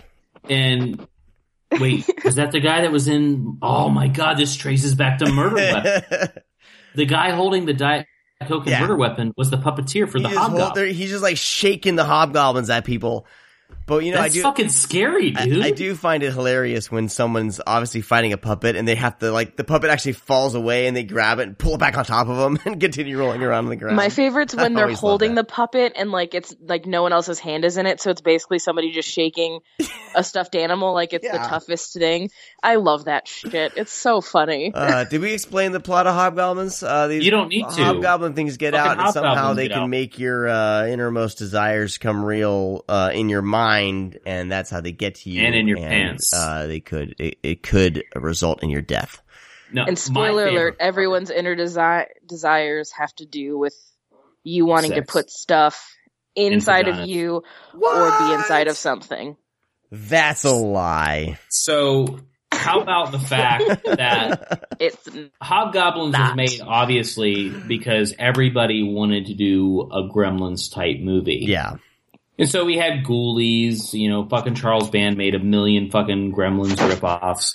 And then, you know, we had like Mac and Me and fucking Nukie and shit like that because everybody wanted Gizmo. So then we had like these cute alien things for, uh, uh, you know, a short while because of the success off of ET and obviously Gizmo.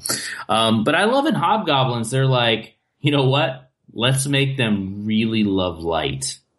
like I just started laughing. I was like, oh god! Like I completely forgot about that aspect of fucking hobgoblins.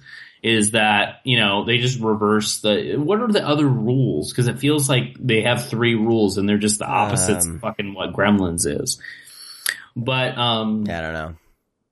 I I dig it, man. I I it's funny. It's so fucking stupid. It's over the top. I mean, it's literally like I don't to just to clarify what Sean means is it's literally a puppet on a person's hand. Or a stick. And- the eyes are not blinking. No, because you can when the hobgoblin like one of the worst sequences is when it rushes across the bar. You can see the guy behind the bar putting his hand just flat on the bar and rushing the hobgoblin up the bar, knocking everything down. Like he's not even trying to make it animated. Here's where he's we just need. knocking stuff down with his hands. But that's literally it's just people with their hands up the hobgoblin's ass. The hobgoblins don't blink. Their mouths barely move, but they just and they look like the fucking the weird rat ghoulie off of fucking ghoulies. I love that they have like teddy bear hair though. like like the fluffy stuffed animal that you Yeah. like get for children. So when they have the scene where they're driving, like it like wafts Oh, in the wind, wafts in the wind. I don't know what the word I'm thinking of is. I'm so Waves. tired. Uh, wafts, waves. We're going all over the place with this, but I we before we stop talking about hobgoblins, we do need to mention Oh, uh, the club sure. that I would love to spend some time. You you briefly Club mentioned Scum. Club Scum, motherfuckers. Oh, I want to go Club so Scum bad. for life. It's clearly like a high school cafeteria. which is also like in when he's having that like I'm a rock star singer fantasy. Yeah. It's the same fucking set. It's a high school cafeteria. Uh, the I name Club love it. Scum. I, has has anybody created a real life Club Scum? I doubt it. God damn, you're missing out. Not a lot of people. that's a see wasted up. opportunity.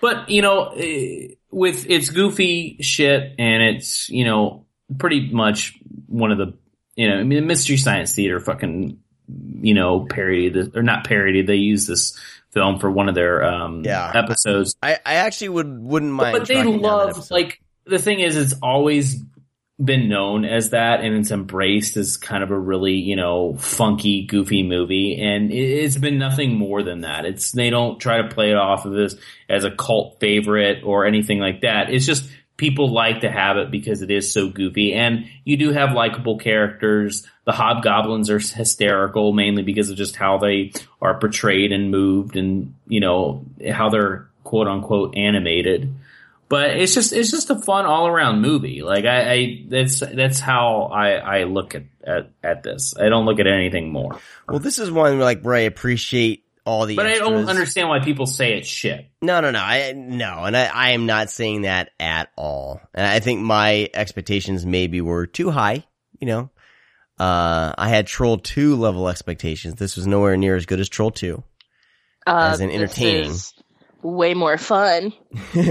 but I, I really want to check out all the special features on here because they got the Hobgoblins revisited. There's like a making of featurette, um, a new one, but they also have like, um, a featurette called Hobgoblins, the making of a disaster piece, which I think the director Rick Sloan was a part of putting that together.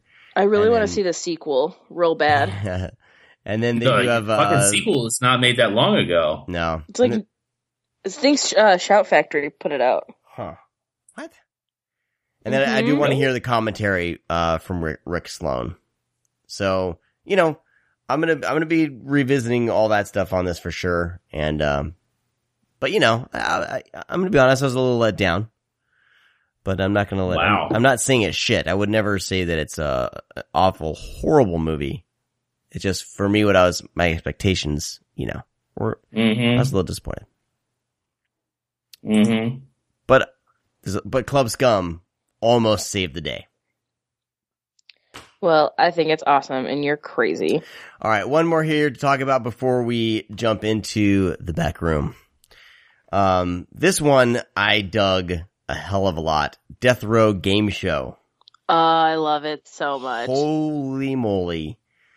Um, Chuck Toedan is our main character. He hosts this controversial game show called Death Row Game Show, where basically they take death row inmates and make them compete for their lives. And the entertaining part of the show is, uh, when they do not, uh, make it. they're put into, uh, basically they're put into no-win scenarios where they're pretty much gonna get fried. But, um, he accidentally, uh, I think kills a mob boss, gets involved with the mob, and, um, it's just entertaining as hell. That's all I gotta say. What do you guys have to contribute to, uh, the plot before we dive into this? Maybe, maybe, maybe reconstruct what you said. Shut up. um, I'll let you guys mostly talk about this because I've never been a fan of this What? movie. So you guys can have at it. Yeah, I've never, I've never been a fan of it. I, there are moments that I do like. It's just a little, It's cornball, for sure. yeah, is I don't really care for these types of movies. And the only movie that I allow, like, I guess this type of comedy is fucking like, and it's, it's just, it, I, I don't even really compare them, but like Return to the Killer Tomatoes and Attack of the Killer Tomatoes, like I like that stuff. But I'm not a fan of like Airplane and Naked Gun. And that's what the, these films feel like. To me, is that there's a lot going around in the background and just like little hidden Like a, like a things. dude, just- like fucking a turkey. Oh, Yeah, God, like- so good. What the heck? yeah, like I'm just not into it. I, I, I mean, I had the DVD of this from Code Red. It's when I initially saw it. Um, I just, I really didn't like it. I did watch the Blu-ray just to see kind of the transfer and stuff, and I think I ended up actually watching the entire movie because I turned it off. I think with the DVD. Um, but because I knew we were doing a show, I watched the whole thing. I'm not a fan of this movie whatsoever. So you guys can talk about it. Wow. Wow. You're a fan of Hobgoblins, not a fan of Death Row Game Show. I'm a fan of both. Um, I had a blast with it.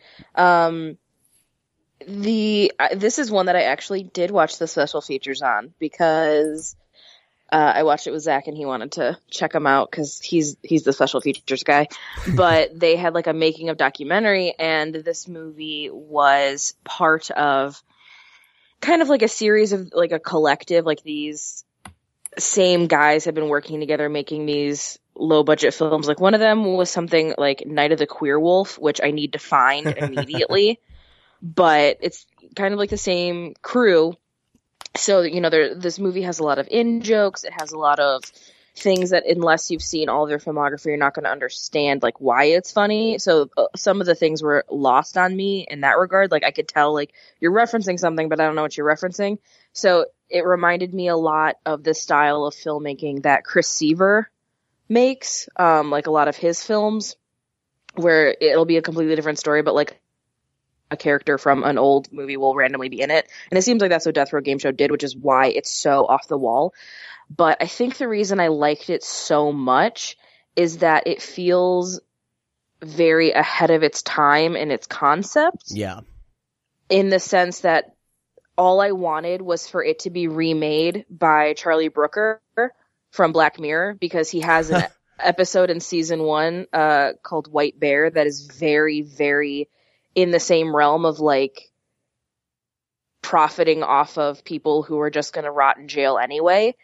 And the whole time I'm like, oh my God, this, like, if there is any movie that should be remade because I don't like the idea of remaking stuff that's already good, like remake shit that could be improved upon.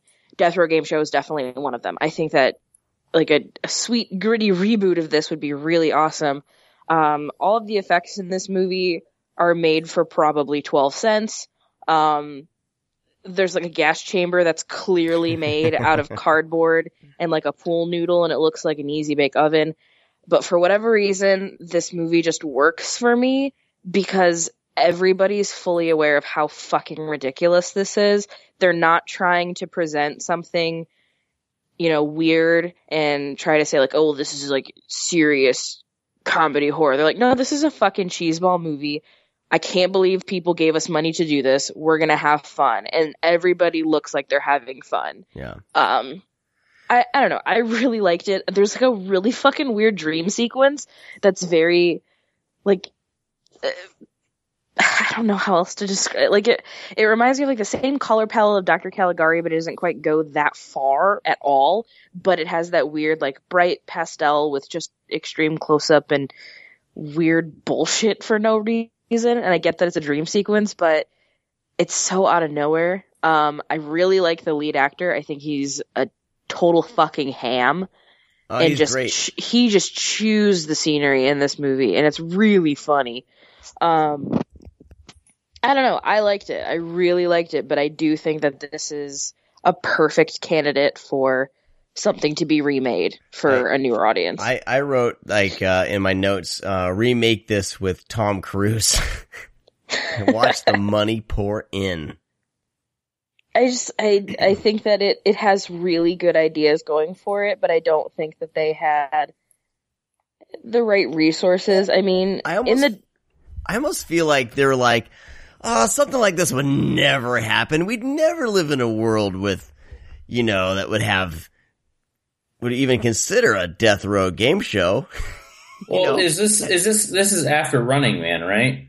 Uh, it's around the same time, I guess. yeah, Yeah, that's they, what it feels. It just feels the, like a um, rip off of Running Man, but just yeah, wants to it as in a the- com- comedic aspect. I think I think it came first because the guy was talking about uh, I don't know if it was the director or the producer, somebody in this documentary that they did on it was saying that in every single review of or no, they did come out on the same time, sorry.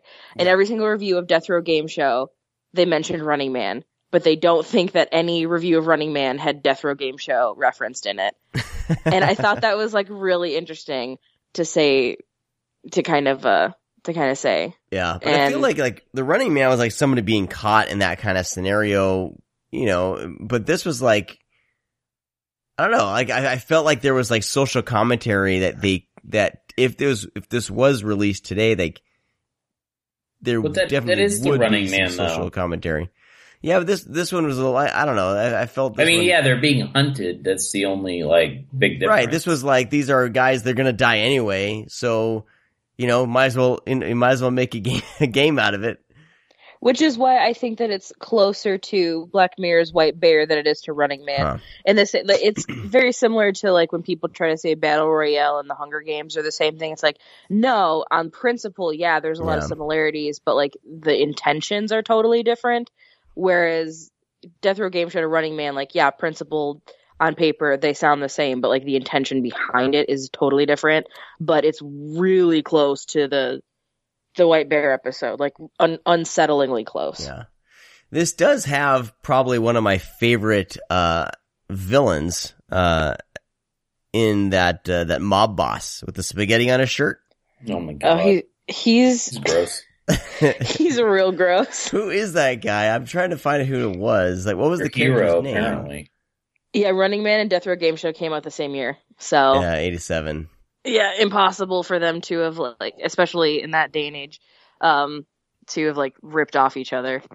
Um, yeah, the, this this villain, this mob boss who his basically his mom uh accidentally gets roped into the show, and he's basically was is telling the uh you know our, our game show host uh, uh played by John McCafferty, you know nothing bad better happen to anyone in my in my group you know ever again. It's better never happen again. And of course, his mom somehow gets uh who's is trying to go to another game show gets roped in, and they think that she's a, a a contestant, which I guess death row inmates are able to wander around the studio. I guess. Uh, it was the '80s, man. uh, but she's 9/11 wearing stripes, yet. so therefore, oh, she must be on death row, and uh, hijinks ensue. What was funny too is that the actor playing the mom, the m- the mama, the grandma, is the same actor who plays the mob boss that gets fried. Yeah, Put a wig on him and Yeah, was I like, that's not "Here's a some lipstick, hunch yourself over." And they've like modified his voice a little bit. Yeah, it is And it's- something. He sounds like he's talking into a fan, like when kids do that to sound like Darth Vader. Yeah, I don't know. The, that movie's fucking batshit, just- but it really, really does. It's fun, but it really, really would benefit from a remake. it's yeah, it's bananas. There's this underlying like possible subtext that is actually compelling, in my opinion. And uh, but I, I feel like they didn't really know what to do with it, and they they made it more comedic. But I, Mhm. yeah, I would love to see a, a, a remake of this. And by the way, Black Mirror, my I just started watching it. I'm, I'm I'm only two episodes in. Holy shit! It's Dude, just, where you been? I don't know. I just haven't watched. I I I didn't realize it was like an I've never seen anthology it, type series. Sean, so with Holy I'll- I'll moly, Brad! You by need to watch it. It's No, like every good. series is it's is a different episode or a different story, but it all doesn't all revolve around like uh technology and sociology and It's it's like it's like Twilight Zone, and like some of the episodes, you're like, oh well, that that's way far off in the future, if that's ever even possible. And then some episodes, like there's one in season four, season four, episode three, is happening right now. that's what I Like- hear. Like I need to. like the news came out the other day, and I was like, holy fuck, like this is terrifying. Even the first, even the first episode of season one of Black Mirror, where Happened. the prime mirror, prime minister is basically threatened he needs to fuck a pig on camera, uh, or, or they'll kill the princess. Yeah, he's going to kill Yeah. the princess. And the way they deal with technology and Twitter and Facebook and social media and the news is, it's like, and it, it's uncanny. It's like, eh. oh my God. What a good show. Anyway, moving along. Um, well, that's all the kind of the horror genre releases from Vinegar Syndrome for the, from September and October. Let's dive into the back room.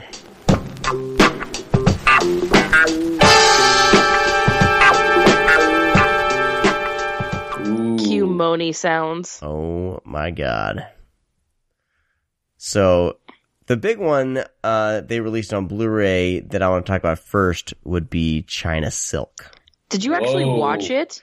I did not. I do not uh, Ah. I do not receive the the uh, porno titles for review. Oh man, I was really excited for a second, thinking that you actually finally I'm trying to watched one of the porns. It's uh you know to to be honest really it it caused some uncomfortableness with you know uh family stuff here in the house and kind of you know so it's just kind of like for me because they're not Yeah. family movies. You don't watch them with the family. not- Sean. there's just you know some some things in my house. You know, Sean tried to put on China Silk for the family when they were over. yeah, yeah, yeah. no But wonder it, Noah's always crying whenever we hear him. God, it just it just makes it easier to avoid that. I'm not you know uh, I I don't seek those out anyway, but um but you know I got, that's why I got you guys. You guys are uh you know these will be discussed, The the But porn it- hustlers. huh? The porn hustlers. The porn hustlers. Yeah, China and Silk peddlers. was actually something that I was curious about. So um so tell tell me about it, you guys. Get me all hot and bothered.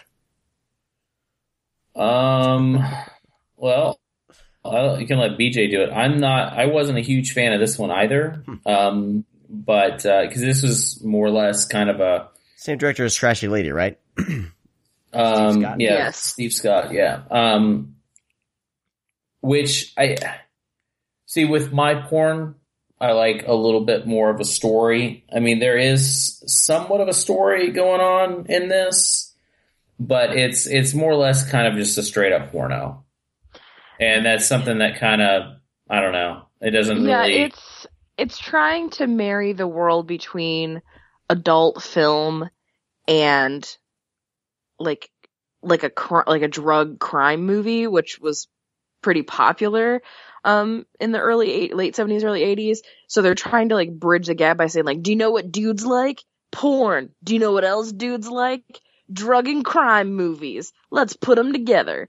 Um but the drug and crime movie like the porno aspect of the movie pretty pretty pretty great uh the drug and crime storyline um it just feels like they had an idea of like what would be in a how to do a crime movie for dummies tutorial and then wrote a script around that. Um, so it's really, yeah, it's really not that great as far Yeah. as like the actual movie movie, but the, the porn content is fucking awesome. Yeah, I mean it's it's it, it is a porno, and there's not a lot of music that's playing behind it. There's uh, you know, because a lot of those films they take out any moaning or anything like that, but you know, there's a lot of moaning and not a lot of soundtrack behind the sex scenes. But um, you know, it, I didn't know Peter North was in it. Peter North shows up. He's not, not really credited in the uh, beginning, but he's uh, he's in the film. I thought that was kind of interesting. I mean, it looks nice too, which is something that, you know, you want with your pornographic restorations. uh, but no, it, it does really, really look nice. But, um, as far as the, It's got a hilarious open scene with, um, you know, uh, what, uh, Harry Reams when it's just like obviously he's shooting it in the backyard of probably the director's house and he just like falls down and acts like he gets shot. I laughed. But yeah, I was not, I'm not a, wasn't a huge fan of it. I thought the whole, not espionage. I mean, what do you, what would you call it? Just kind of like, uh, trickery? Like, I don't It even know what you like- really, it's like, this is what we think should happen in this movie, but we're not entirely sure. You're Yeah. just sneaking around. yeah, they, they just, it's a lot of sneakiness. And then, you know, I mean, obviously, you know what's happening and, you know, it all comes to at the end with, you know, kind of the so-called twist. And that's it. I mean, it's, it's, it's definitely more or less, you know, a, a, a cheap porno that they don't really try to do anything other than that. Um, you know, cause I, I, I like stuff like even, even though Trashy Lady is very much like a porno, at least like the setting and they are trying to make, you know, some noir like fucking, you know, 50s, 60s movie, which I can appreciate, you know, kind of from that like aesthetic. I, I enjoy that. Or something like, you know, uh, Prisoner of Paradise, the Bob Chinn, you know, uh, war, uh, you know, uh, Nazi, uh, war movie. You know, they're trying to make something that's intriguing and kind of hold your attention. This is more or less just a porno. So yeah. yeah, definitely Yeah. not my, All right. definitely not, definitely not my bag on this one. Sorry to burst your bubble there, Man. Sean. Well, let's move on to this double feature, uh, Eat at the Blue Fox and Titillation. Now, Eat at the Blue Fox is a Ron Jeremy, uh, he's, Ron Jeremy's in it. Yep, he is. what's, uh, what's Eat at the Blue Fox about? I didn't watch that one Yeah, because I, of I that did- reason. yeah, I Ron actually, Jeremy? I didn't get around to eat at the Blue Fox or Titillation. Wow. Neither did I. I Oh my missed God. them. But I mean, There's only these- so much porn I can watch in like three days. now, eh, did you did you avoid it for sure? Like you saw that Ron Jeremy was in it, and you were kind of like, ugh. I mean, Or of no, the, or- t- or no, I'll what's I'll the, watch uh, ti- I'll watch Titillation. Um, I will eventually watch Eat at the Blue Fox, but he as a person is so repulsive to me. Like, not even like I don't give a shit about how big his dick is or porn or any of like none of that is what makes him gross to me. Just him as a person, like I just look at him and I feel like I can smell him and it's not a good thing. like you know what I mean? Like you ever meet those people where you're like, oh, I Oh, yeah. bet you smell like a turkey sandwich and and I think like that's how I feel when I look at Ron Jeremy. I, yeah, I, I would say like Swiss, like old Swiss cheese and, and like possibly he just like, he you smells know, like what I ham that's bet been like left out. He's he probably smells like what I think the floor of a bodega l- like would taste like. Just uh just fucked up, man. Um I don't know what I like oh I know why he had a career, but He was the everyman, only with a, a, a big dick. That's kind of how like how all these guys were, though. I mean, a- any anybody from the seventies and eighties, so they were the gross. everyman. like we didn't have, like they didn't try to get like you know, quote unquote, good looking guys for anything. They just got what they. yeah, could they didn't matter. They get. just needed bodies. Yeah. yeah. But oh god, like have some some standards, man. He's so gross. Ugh. I want to meet somebody out there. Like, if you are sincerely and genuinely, like, really fucking turned on by Ron Jeremy, hit me up on Twitter because I need to pick your brain and figure out who hurt you in life. Ugh, he's I don't so think. I don't think it's anybody. I think it's that you know, it's it's equivalent to um, who's the drop and loads guy? Oh. oh shit. Uh, what's Nick Nick Manning. Nick, Nick Manning, yeah. Dropping Right. fucking low. dropping loads all over this room. Like I love how they parody that in the hot hot tub time machine. You can hear him say that in the other room. I'm dropping hot loads all over this room. Well, fucking, if anybody doesn't watch as much porn as BJ and I do, there's a porn there's a porn actor who's like a greased up dirtball. And so his, nasty. his name's Nick Manning. He's all, he's like, you know, muscular, like, you know, thick, like black hair, always gelled back, always oiled up. And every porno, as His soon as he talk ejaculates, is so good. yeah, I'm fucking you. I'm fucking you hard. Oh, I'm gonna Um, fucking come on your glasses, you fucking nerd.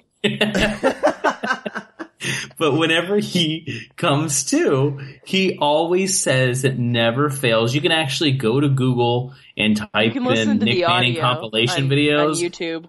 and it's just like, I'm dropping loads on you. Take Yeah, if it. you if you don't want to watch it, you can see YouTube videos that are just the ripped audio, and that's all you need. And like every girl sounds like, oh god, fuck this. What what am I doing with my life?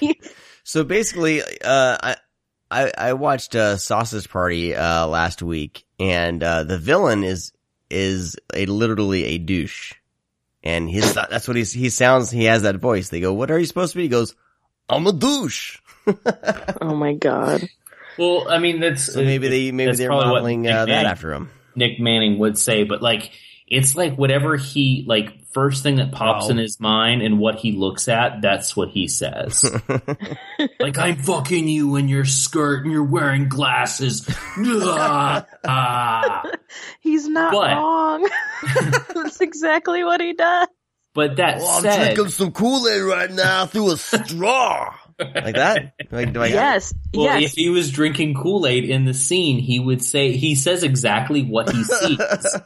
like I'm surprised he like doesn't Oh, look yeah, over. He's I like, I'm fucking you. There's ass." a cameraman on the side of me with a camera, and there's a light with a lamp. Like that's he just doesn't say that. The But gaffer needs to move a little to the left. but dude, porn is. yeah. God. Um, but that said, it's the same thing that Ron Jeremy has, where people watch him for this comedic aspect. I Yeah. think, I guess. rather than like, oh, that's such a turn on. Because, like, I mean, seriously, uh, He's I such a boner killer, I, though. I want to talk to, to, to the ladies that would, you know, watch porn in the 70s and 80s. What did they find attractive about like Harry Reams and stuff? That's fair. You know, it- it's kind of the same, same thing. Like, I I don't think, you know, these guys aren't good looking guys. You know, No. they were just bodies. But, I mean, women watched porno too. Yerp. so exactly what was in it for them? Because to me, that's a turnoff. I don't know. That's Oh. just me. Yeah, I Because with just if I watch porno, I don't want to watch fucking you know Ron Jeremy. Like I'm the straightest guy in the fucking world, but I'm gonna choose what guy I want to see too because I don't want to see fucking Ron Jeremy or Nick Manning fucking talking about dropping loads all over the room. like I want to see. Oh, you know that guy. Wait, he seems nice. You know he's not gonna that say doesn't anything. get you off. This guy, Like, this guy seems like a guy that that someone Does take this guy to see talk? their mother and meet Does the family. Does this guy talk? No, he doesn't talk. Like I might invite him over for a turkey sandwich. Like that's fine, and we'll Oh, talk about the scene it'll you smell just. like Ron Jeremy.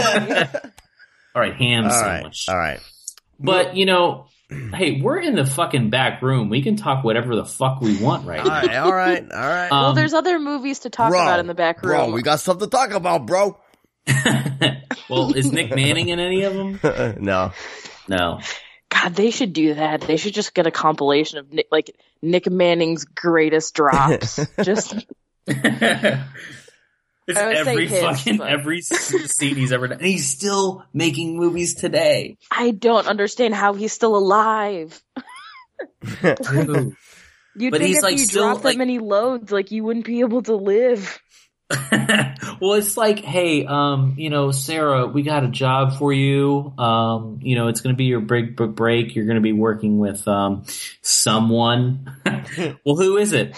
Uh, it's Nick Manning. Like, do you like? Obviously, we know who Nick Manning is. The people in the porn industry have to know who Nick Manning is. Do you like think there's an eye roll, or it's like, oh, okay, that might be fun. How He'll drop nobody's- loads on me. I How- think he's probably at this point like a rite of passage. Uh, Not like a rite of passage as in like, oh, like you're so honored, but rite of passage is like, oh, you think you can hang in this industry? Let's see if you can hang in this industry. How Oh, yeah. how has Sarah's uh, a bitch. Put with Nick He's Manning. hazing. how how has nobody done a uh, porn parody of Empire Records? With Nick Manning. Nick, Nick Manning Day. it's Nick Manning Day. Holy shit. Dude, Oh my I think fucking you just god, somebody a do it. I'm, dollars. I need to contact Joanna Angel immediately. Be like, ah, I figured out your next parody. Nice. It's Nick Manning Day. And fucking Nick Manning plays Nick Manning. He's Yes. got you. oh my god. This And shit that would writes be- itself. Not today. Not a Nick Manning day. Just Ethan Embry shows up for no goddamn reason. I don't get to drop loads today. What the fuck is happening? you get to drop loads tomorrow, Nick. Okay, okay. And just a girl pretending to be Liv Tyler just tries to seduce him and then he just drops loads. Yeah. Ethan Embry does need to make an appearance, even if it's just like a walk on, like just, you know. But oh my god, that'd be amazing. All right, mo- moving right along here to the final thing that we'll talk about in this segment. Um, now they've been doing these kind of DVD box sets that are pretty well put together, like pretty awesome. They they did that uh, all night at the Pono and and uh, Dude, what a missed opportunity all night at the Pono too. I know. So they're doing the they're doing their second storefront theater collection, uh, the Bizarre Yeah, yeah, Art yeah. Theater. That's right, Sean. You tell them. So uh, they did not send this to me Well, it's porno. because it's porno. Uh, three disc DVD set. I mean, it's it's uh it's funny because I'm like, cause I, I'm reading the synopsis and it says like ghosts, goblins, and fiendish killers. I'm like, oh, and then I read up, oh, uh, With Dick. nubile starlets and come deadly, and I start reading the titles: Rites of Uranus, uh, House Oh, of God. the Right to Uranus. That Yeah. movie. There's a fucking. Doctor Sexual and Mister Hyde. They sh- someone gets stabbed in the butthole with the fucking uh, candle. Did you guys check That's- these out? I yeah, I did. I like the. I didn't get- Collection. I What didn't get through all of them. Would it be? because, Would it Again, be? there's only so much time for porn. okay, so did you watch the Geek though?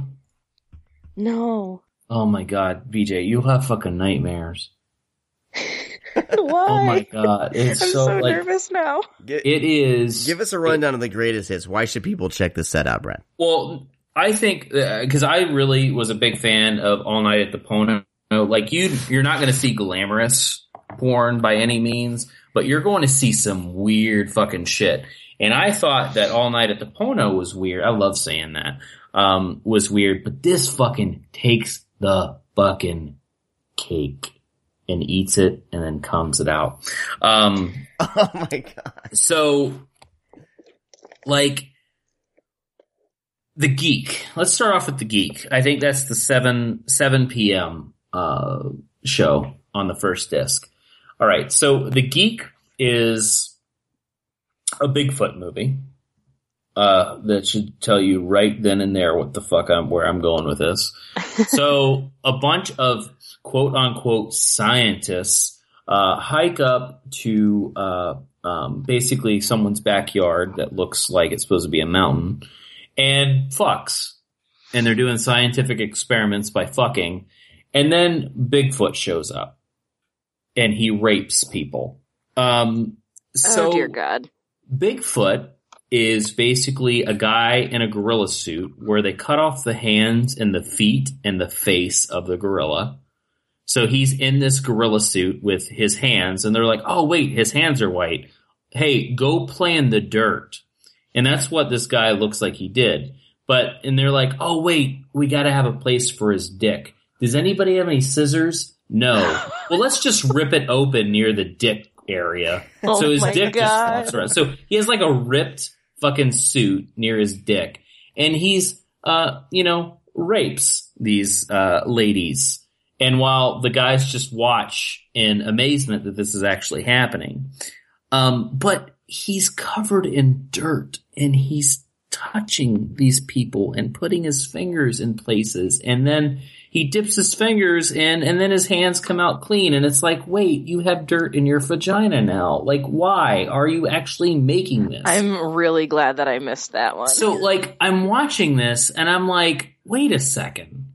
Like porn is one thing but this is just extremely unsanitary like who is getting off on this stuff? So anyways the geek is just chilling because i was like there's a lot of fast forward Well, you started thinking about the sanitary conditions. Oh for god one dude. thing, and that's obviously like you're not And supposed to then- thinking about that during one. and then i jumped into rites of uranus. Oh god, uh, there's a lot of butt stuff. Um but there's a candle lit and it's in some I need to take that sound clip and use that again. a lot of I need to butt isolate. stuff I need to isolate that quote.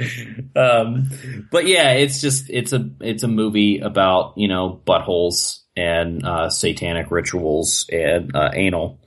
Um, I mean, we are in Trump America, and that is where uh, where buttholes lead is just to Satanism. So hey, and he grabs some pussy. um, and then I watched the Scorpion. God, I hate everything. Anyway, continue. So the Scorpion is really awful aside from a glorious moment. And I don't know if any porno has ever done this, but I fucking cracked up.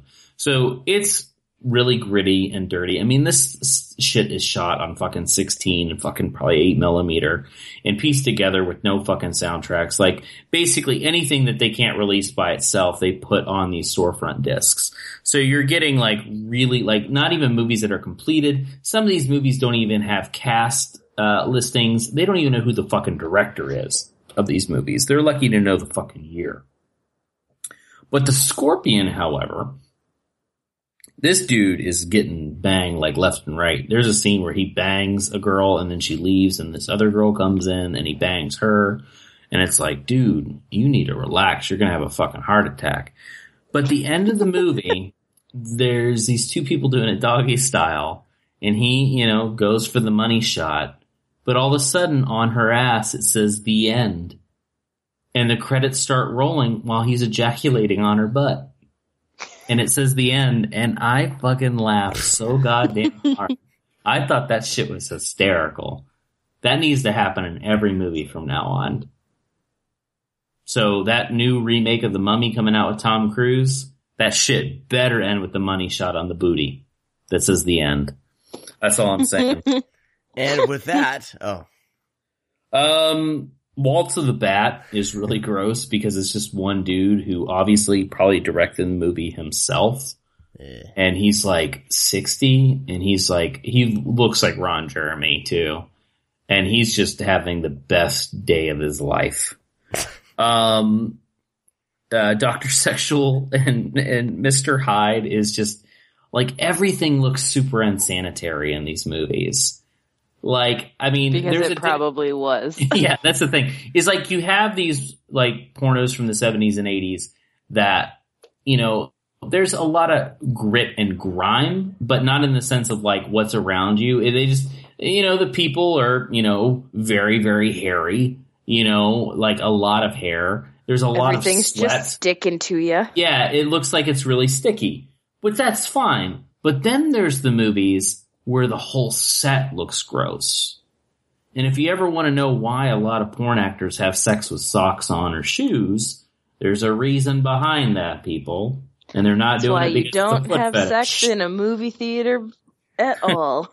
Yeah, there's there's a reason why they wear socks and shoes, and it's not a foot fetish thing. Sometimes it is, but that's because this fucking floor is gross. because ten other scenes were filmed on that couch before yours.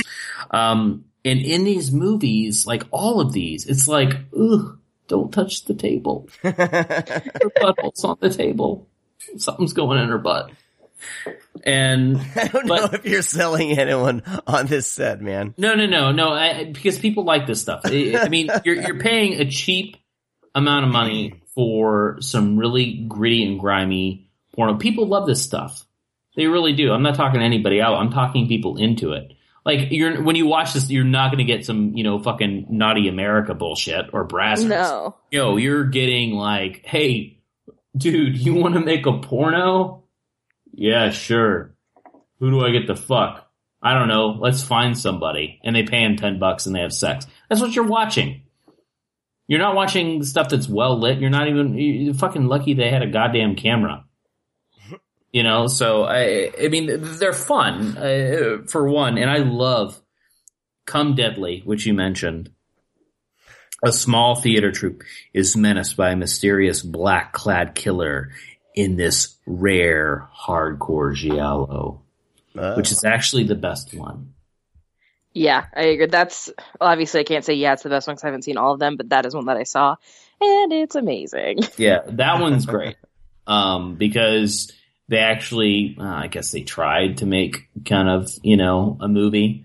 Um, I feel like they actually sat down with a piece of notebook paper before they had sex, and I was like, "All right, this has to kind of makes sense." Um, I'm gonna say it was a napkin from probably the dinner table that they were discussing this movie with, and they just started writing down Tarantino style.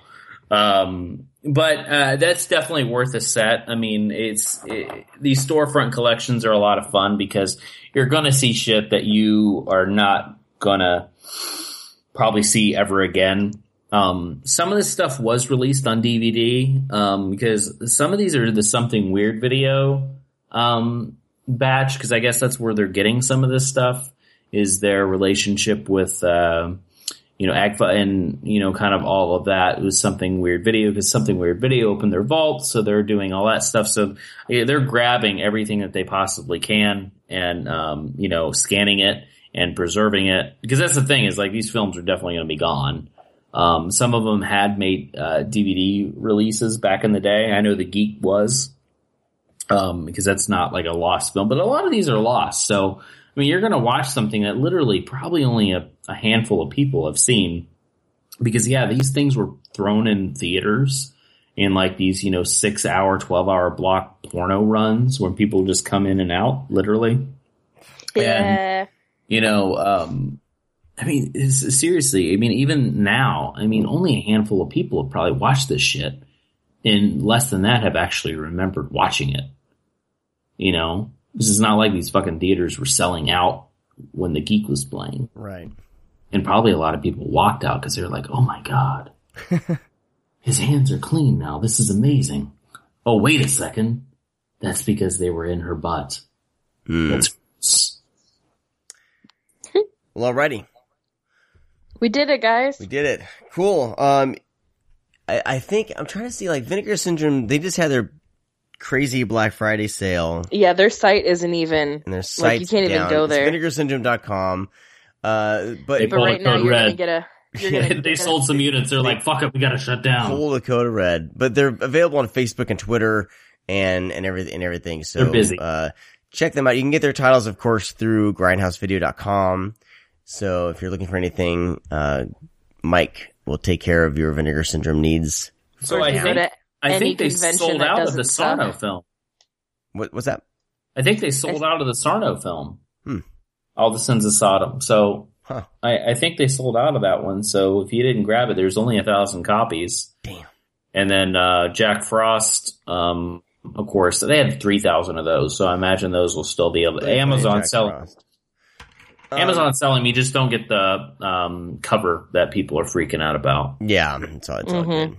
So uh, we'll be covering more uh, vinegar syndrome stuff. Hopefully, And I want to talk about their December package and their November package was a bit confusing. I didn't really see a whole lot. Uh, I think it was involved with their Black Friday stuff with those limited edition ones. Um, I think I, I don't know. I, No, they had um, the Alex Dorenzi docs. Oh, that's right. Um, they had Death Machines. They had yeah, Taboo yeah, yeah, Tree. yeah. Okay, Um, Um, yeah, the the limited editions weren't part they of were the part of that. Okay, I, I was gonna But- try to check on their site, but their site was down. But we had uh, yeah, the Undertaker. Um, which there's a fun little story behind that with me. If you have the Undertaker Blu-ray and you open it up and go to the booklet, you see a special thanks to you know yours truly. What? So well, we should fun- save that for when it comes Yeah. out. There's a fun story uh, behind that one. Cool. Um, but yeah, what was the other one? It was Death Machines, the Alex Dorenzi flicks. Um, yeah, I think there was five in that in Okay. that block. I'm still waiting for mine to arrive. Hopefully So- they they didn't start hating me and just You're not watching the porno. Yeah. Maybe start watching porn. all right. Well, that's gonna do it for this week's show. Uh, give Vinegar Syndrome some love. They're they're one of those when people whenever people ask me like, what are some labels would I that I can confidently blind buy like, um, especially horror titles. I always say, uh, Vinegar Syndrome and Arrow uh, are two uh, companies that you can feel safe blind buying. But uh, Vinegar Syndrome has become one of my favorite labels over the past few years, uh, and of course, introduced to me by Brad. So, uh, oh, thank you, Brad. You're welcome. Uh, check out Coffee Shop of Horrors. They will give you a discount on their website if you use the code Screamcast. And of course, uh, buy your shit through grindhousevideo.com. Only Grindhouse Video. Check there first. That's what I Fuck always do. Amazon. Huh? Yeah, I mean, Yeah. I, I always check there first, for sure. Hey, I'm saying that, you know, Amazon's talked about a lot, but I mean, if you wanted to talk about those fucking Arrow titles being on sale, fucking Mike had the cheapest. Oh man, he, this was a sale. This was a, he, it was an awesome sale that he had going It's on. over now, but It's all over. it lasted a whole month. If you didn't pick Yep. up something, then something's, uh, something's wrong with you. I got some shit. I got some shit. All right. Uh, go to the screamcast.com slash sponsors. Find all of them there. Of course, you can check us out at, at the website. All of our social media links are there as well. And, uh, drop us a line. Click on the contacts page. Drop us a line and let us know, uh, what you think of the show and, and all that bullshit. We are selling pins. Uh, we are running low on the oily pins, so grab that while you can.